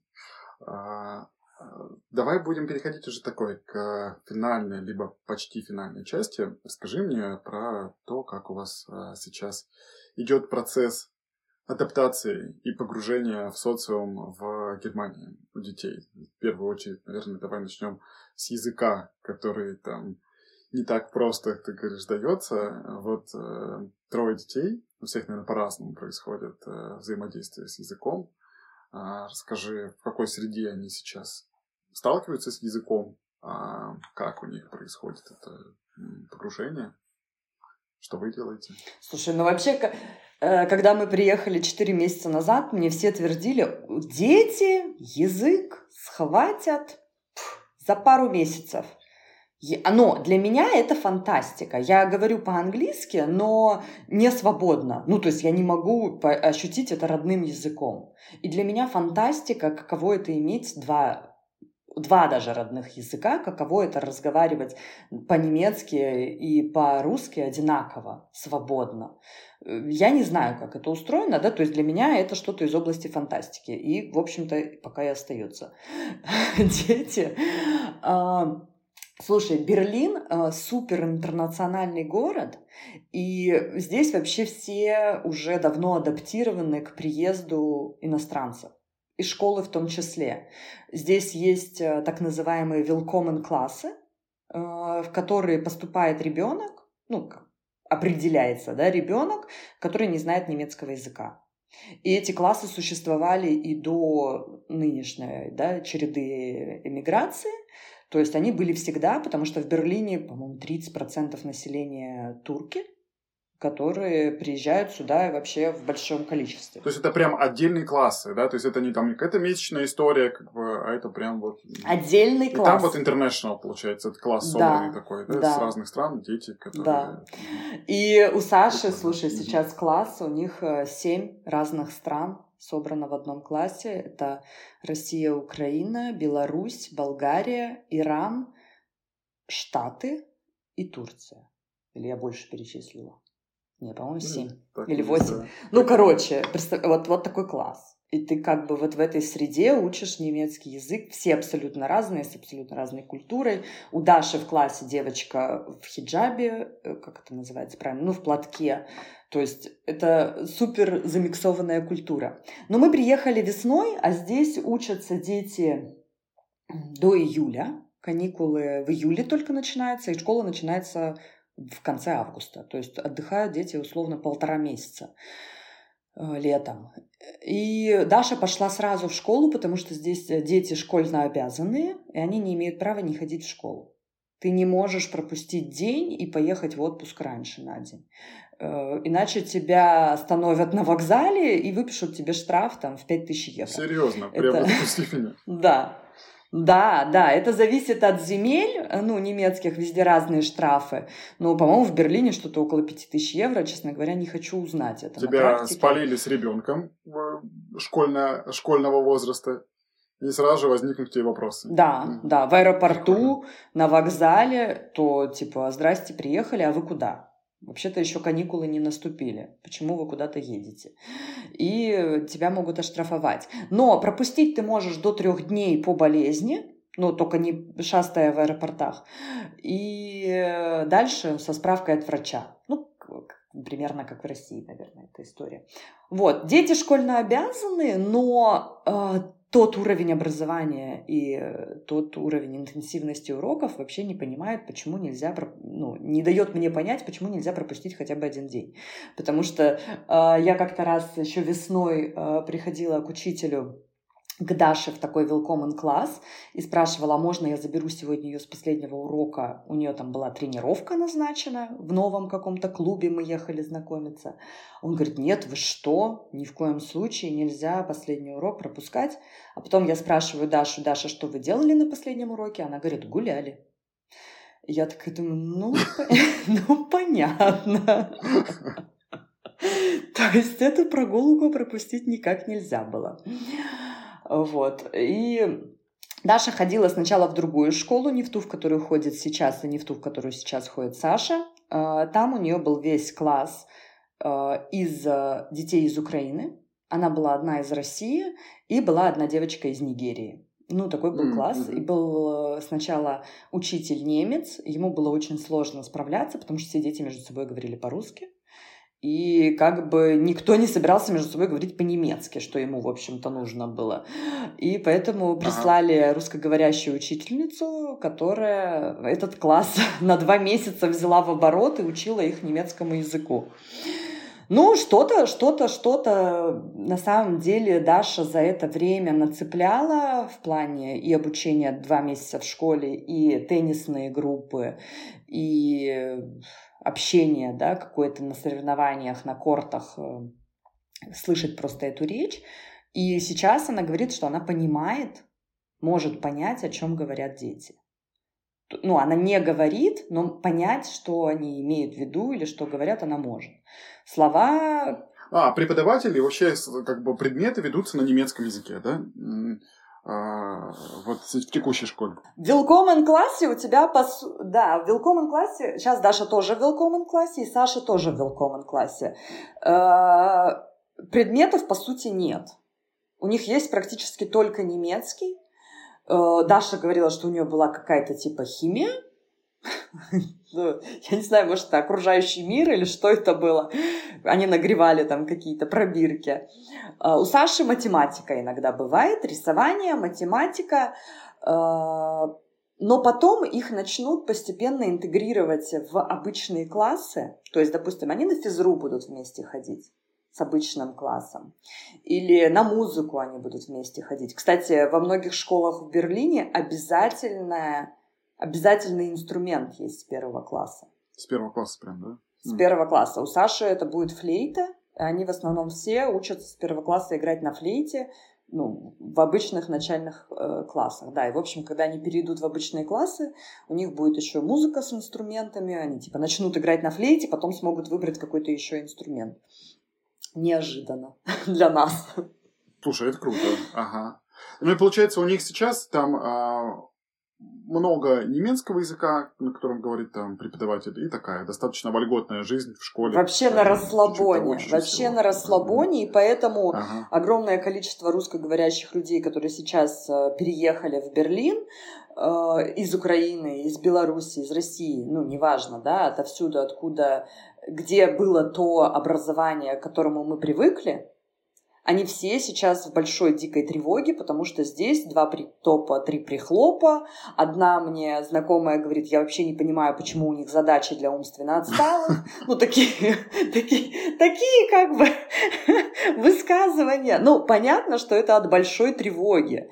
Э, что типа, ё-моё, э, сколько... Мы это прошли еще в садике, да, условно. Мой ребенок уже умножает там двухзначные числа. Какие цифры учить? Это вообще о чем? И э, это большой тревоги родителей многие отдают в... Есть тут русская школа, а, где предметы ведут и на русском, и на немецком. То есть как будто бы совмещая две программы. На самом деле мне учительница из России, Дашина учительница, предлагала остаться на семейном обучении, чтобы продолжать российскую программу. Я знаю, что многие, кто уехал сейчас из России, они вообще были в замешательстве, что делать, кто со школьниками уехал, типа оставаться на семейном образовании, чтобы продолжить э, российскую программу. А в Германии, вот ты говоришь э, относительно этой школьной обязанности, то есть тебе нужно какой-то особый статус получить для того, чтобы на семейное э, обучение перейти? Чтобы тебя не штрафовали в аэропортах? Семейное обучение ты не можешь перейти в Германию. Ты обязан будешь ходить в немецкую школу и параллельно учить российское а, образование окей. То есть дома. Это, ты, ты, типа, так нельзя. Выйти нет. на семейное обучение не можешь в Германии? Нет, а, нет, нет, нет. В Германии вообще не признают онлайн обучение. Я, ну, я не знаю, как они пережили карантин. Э, рассказывают местные, это было ужасно, потому что толком онлайн-уроков не было в этом плане. Тут технически все более отсталое, э, чем да, тот же карантин проходил в Москве. И ну, это были просто какие-то задания, которые отдавали тебе домой, и ты там дома их делал или не делал. То есть, по сути, никакого образования толком и не было. И они как-то его не признают, что все должны ходить в школу. Ну, если ты хочешь, вот параллельно, пожалуйста, учись э, в России, ради бога. Никто тебе не мешает, но это никак здесь считаться не будет. А слушай, а из-за позитивных особенностей школы или отличий ты понимаешь, что нет вот привычной для нашего взгляда а, вот такой как бы дриллинга, знаешь, там много задачек сложных, там элементы физики в третьем классе и все такое. А, вот музыка, слышал, это прикольно, на мой взгляд. То есть я бы был бы рад, если бы дети мои начали вовлекаться в какую-то тему с искусством. Что еще? Мы с тобой там отдельно общались, еще ты говорила про больший упор на командную работу, на взаимодействие, там, на расстановку ну, да, парт да. и так далее. Расскажи, что вот скорее позитивно удивляет, удивляет тебя там в школах или в подходах. Вообще мне нравится на самом деле много что здесь, да, хоть там какая-то тревога по поводу образования и была, сейчас она полностью ушла, потому что я как будто бы, ну такая, ну вот сейчас так. Ну не будут они сейчас что-то знать, что знают их сверстники э, в других странах и городах. Но и что? Ну, типа, да, и что, и что вообще произойдет глобально? Как будто бы здесь больше э, направлена история сейчас у нас точно на развитие soft skills. Это общение, это изучение языков, это умение вообще адаптироваться в другой культуре. И да, как ты правильно сказал, что в первом классе у Саши, это мы сразу заметили, парты объединены по три штуки, по-моему, и стульчики стоят вокруг них. То есть у них вот три таких островка из столов, вокруг которых они учатся. Они не сидят отдельно за партами, они сидят все вместе. На самом деле я не помню, как у Даши. У Даши, по-моему, вот отдельно уже стоят парты, как вот обычно в классическом понимании. А у малышей э, 6 лет здесь идут в школу, то есть Саша немножко у нас опоздал, он семилетка. Э, но, как здесь говорят, это вообще не страшно.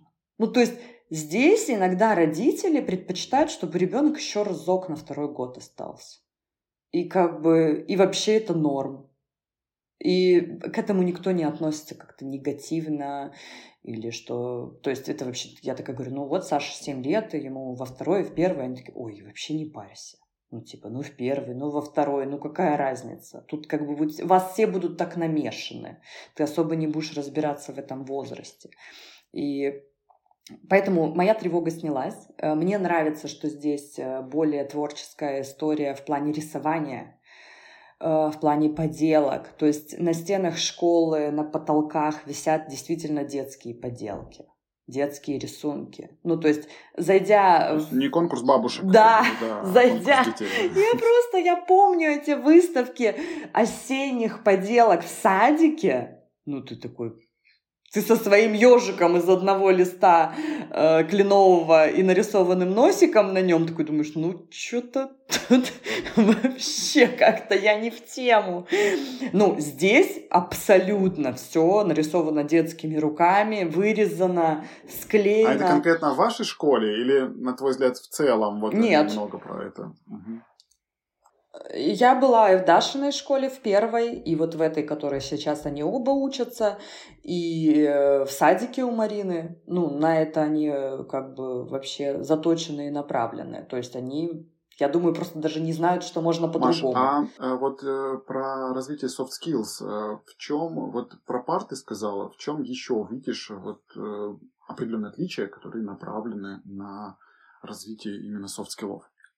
А, я думаю, я на самом деле не очень знаю, да, как оно там внутри устроено пока. Но вот то, что я слышу с э, рассказов детей, что там много э, сейчас может быть, это связано с языком, но мне кажется, что не только. Идет э, уроков на какую-то коммуникацию. То есть они рассказывают и о себе часто, пытаются да, по-немецки. Они каждый э, рисовали флаг своей страны, откуда они приехали, показывали, и говорили, что это за страна.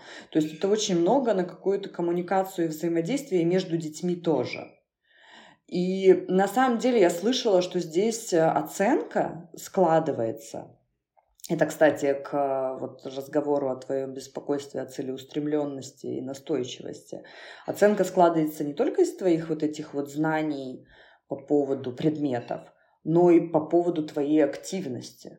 Типа, насколько ты активно участвуешь там в дискуссиях, отвечаешь, высказываешь свое мнение, презентуешь, то есть это как отдельная такая графа, которая оценивается. Тут, кстати, оценки все наоборот. Один — это класс, пять — это плохо.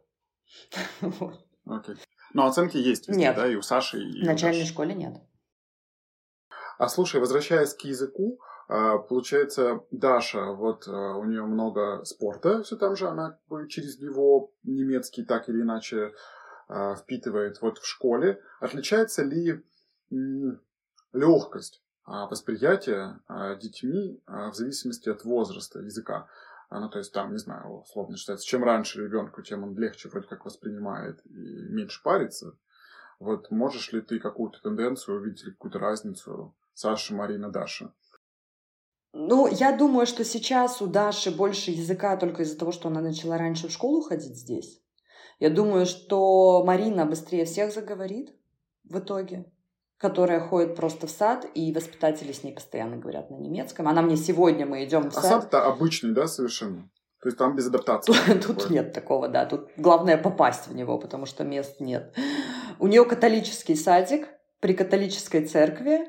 Он недалеко от дома. Две группы в садике. И каждая из групп, Маринина группа дети от 3 до 6 лет, и вторая группа дети от года до 6 лет. То есть там нет разделения по возрасту. А, нифига себе. То есть они реально... А сколько Они все вместе. Группы? Ну, человек 15, наверное. И они прям совершенно разные по возрасту. По возрасту, по национальности. То есть у, у Марины в группе, по-моему, три китаянки. Ну, все говорят по-немецки, кроме нее. Но у нее и три китаянки, и турки, и из Индии ребята, и э, темнокожие ребята. Ну, то есть вообще тоже супер такая мультинациональная группа. Ну, что, Марина парится по этому поводу? Она сегодня, мы идем в садик, и она мне такая говорит, мам, ну скажи уже, что я по-русски говорю. Я говорю, а что? Я говорю, так они знают. Эти глупые люди не понимают. Я говорю, так они знают, что ты по-русски говоришь. А почему они тогда постоянно со мной по-немецки говорят? Я говорю, ну, они, говорю, не знают русский, и вот чем чаще они с тобой говорят по-немецки, тем быстрее ты их начнешь понимать. Она такая, а, поняла. Потом такая переобувается и говорит, Напомни еще раз, зачем они со мной по-немецки постоянно говорят? Я говорю, чтобы ты быстрее научилась говорить. Ну, а дети стрессуют из-за этого, вот на твой взгляд, ну вот другой язык, там, снижается ли у них из-за этого мотивация, там, ходить в школу, в садик, они говорят, нет, там никто меня не понимает, мне плохо, там. Да. То есть ты это чувствуешь, да? Да. Ну, Марина это прямо озвучивает. Она говорит, там я никого не понимаю, меня никто не понимает. Но, тем не менее, мне кажется, в ее возрасте, да, в 4 года, это еще происходит на таком, на неосознанном уровне, когда ты не можешь там сказать, что, э, там, я не знаю, яблоко это апфель, э, а там играть это шпилен. Ты как будто бы не можешь это разделить, но сегодня воспитательница ей что-то говорила по-немецки, и она такая говорит «nein», ну, то есть она отвечает «нет», я не знаю, она поняла, или она просто говорит, нет, ничего не понимаю. Но она как-то реагирует по-немецки на то, что они говорят. То есть это, я думаю, что это действительно вот этот магический процесс какой-то бессознательного поглощения языка. Ну, как русского. Когда ты русский учил, ты его тоже... Это я, кстати, детей так успокаивала. Они такие, да как мы немецкий выучим? Я говорю, а русский вы как выучили? Они такие, не помним. Я говорю, ну и вот немецкий также выучите. Слушай, да, я тут, знаешь, успокаиваю себя всегда тем, что дети и так по умолчанию часть слов, значимый процент слов, не понимают, когда говорят со взрослыми. Ну вот. То есть ты там говоришь, не знаю, как бы, прерогативы и узурпация. Ну, понятно, что мы не всегда с четырехлетками используем эти слова, но, в общем-то, как бы... Да и я не всегда такие слова понимаю. Да, да, но, в общем-то, как бы, ну, не понимаешь ты 30% слов, да и черт с ними. Это у взрослого человека тревожность растет, когда что означает это слово, там, знаешь, там, и так далее. Ну, что это слово обозначает? Да. Кикнем да. его просто и пропустим, как бы, предложение. Не, ну, э, и, конечно, в этой ситуации очень важно подчеркивать прогресс. То есть э, дети и мы, в общем-то, приехали с нулевым знанием немецкого. Просто ноль. Для меня это была какая-то гавкающая речь, какая-то просто грубая, э, непонятная и так далее. Сейчас я понимаю, о чем речь. И дети мои понимают, о чем речь. Саша знает слова.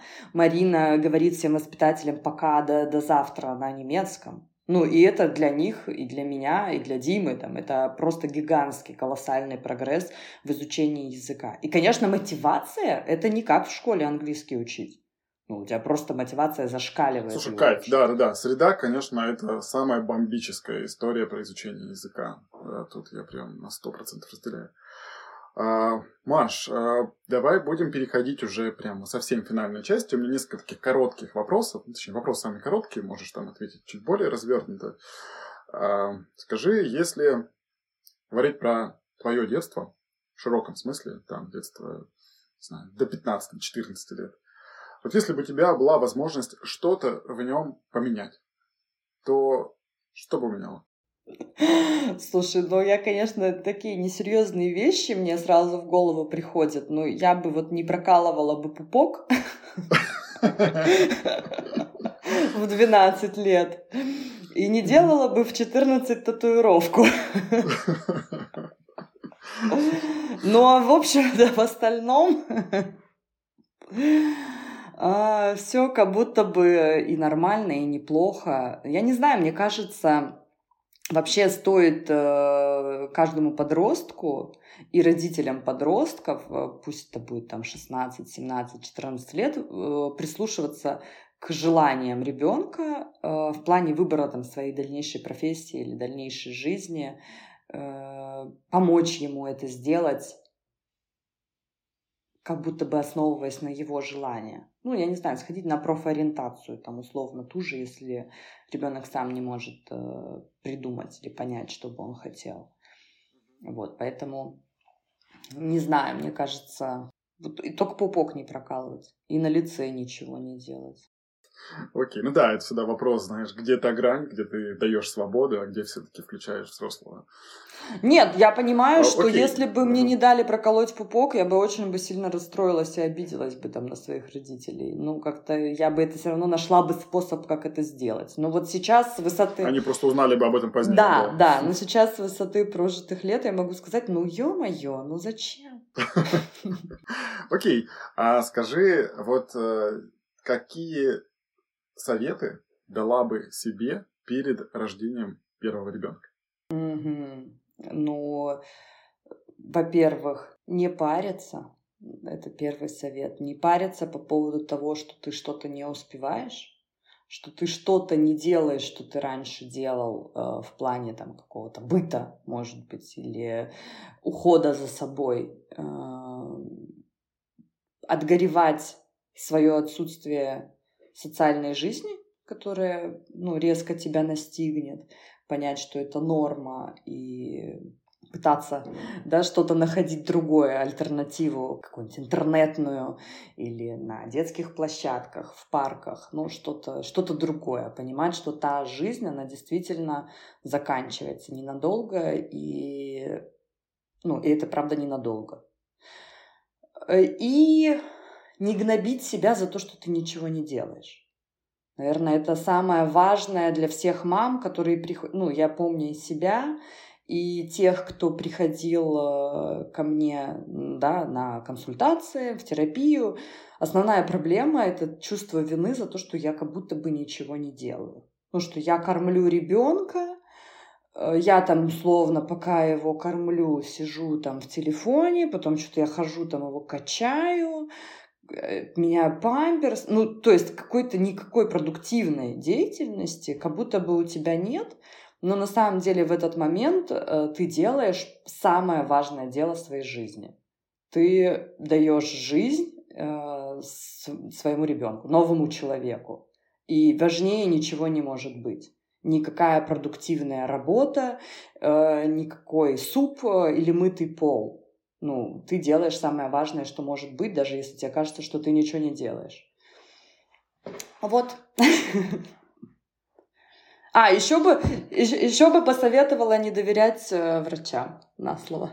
Вот, перед рождением первого ребенка. Прокачиваться самому как медику. Да, да, да, да. Не идти на роды без знаний. Вот я бы что посоветовала. Угу. Слушай, тут понимаю, о чем ты говоришь, да, и разделяю. А, последний вопрос от меня. А, скажи, пожалуйста, в чем суперсила вашей семьи? Вот вашей конкретно с Димой и ваших детей?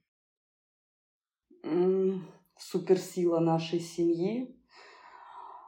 Наверное, в позитиве суперсила нашей семьи. А, и в гибкости. Наверное, к умению вообще менять в сложных ситуациях планы, делать какие-то, там, не знаю, решения важные принимать с легкостью и позитивом. А, может, может быть, у тебя какие-то есть финальные мысли, которые хотела бы проговорить? Какие-то, не знаю, там, рекомендации просто? А, рекомендации, мысли. Слушай, ну спасибо тебе за разговор, мне было самое интересное. Я поняла, что э, я очень мало кому рассказываю про свою жизнь. Похоже, пора в психотерапию пойти уже. Это я, кстати, после того, как мы с тобой пообщались тогда полчаса, я говорю, слушай, Дим, говорю, я вообще никому не рассказываю про себя, я в основном все слушаю, я, у меня такая работа. Он такой, ну мне расскажи. Я говорю, да ты и так все знаешь, что тебе рассказывать? Круто, спасибо тебе, Маша. Друзья, если вам понравился эпизод, я буду вам очень благодарен за оценку в Apple подкастах и коротенький отзыв на несколько предложений. Это позволит мне в будущем приглашать более труднодоступных гостей и делать подкаст еще более интересным. Также буду благодарен вам за любую обратную связь и рекомендации новых гостей в телеграм-канале подкаста.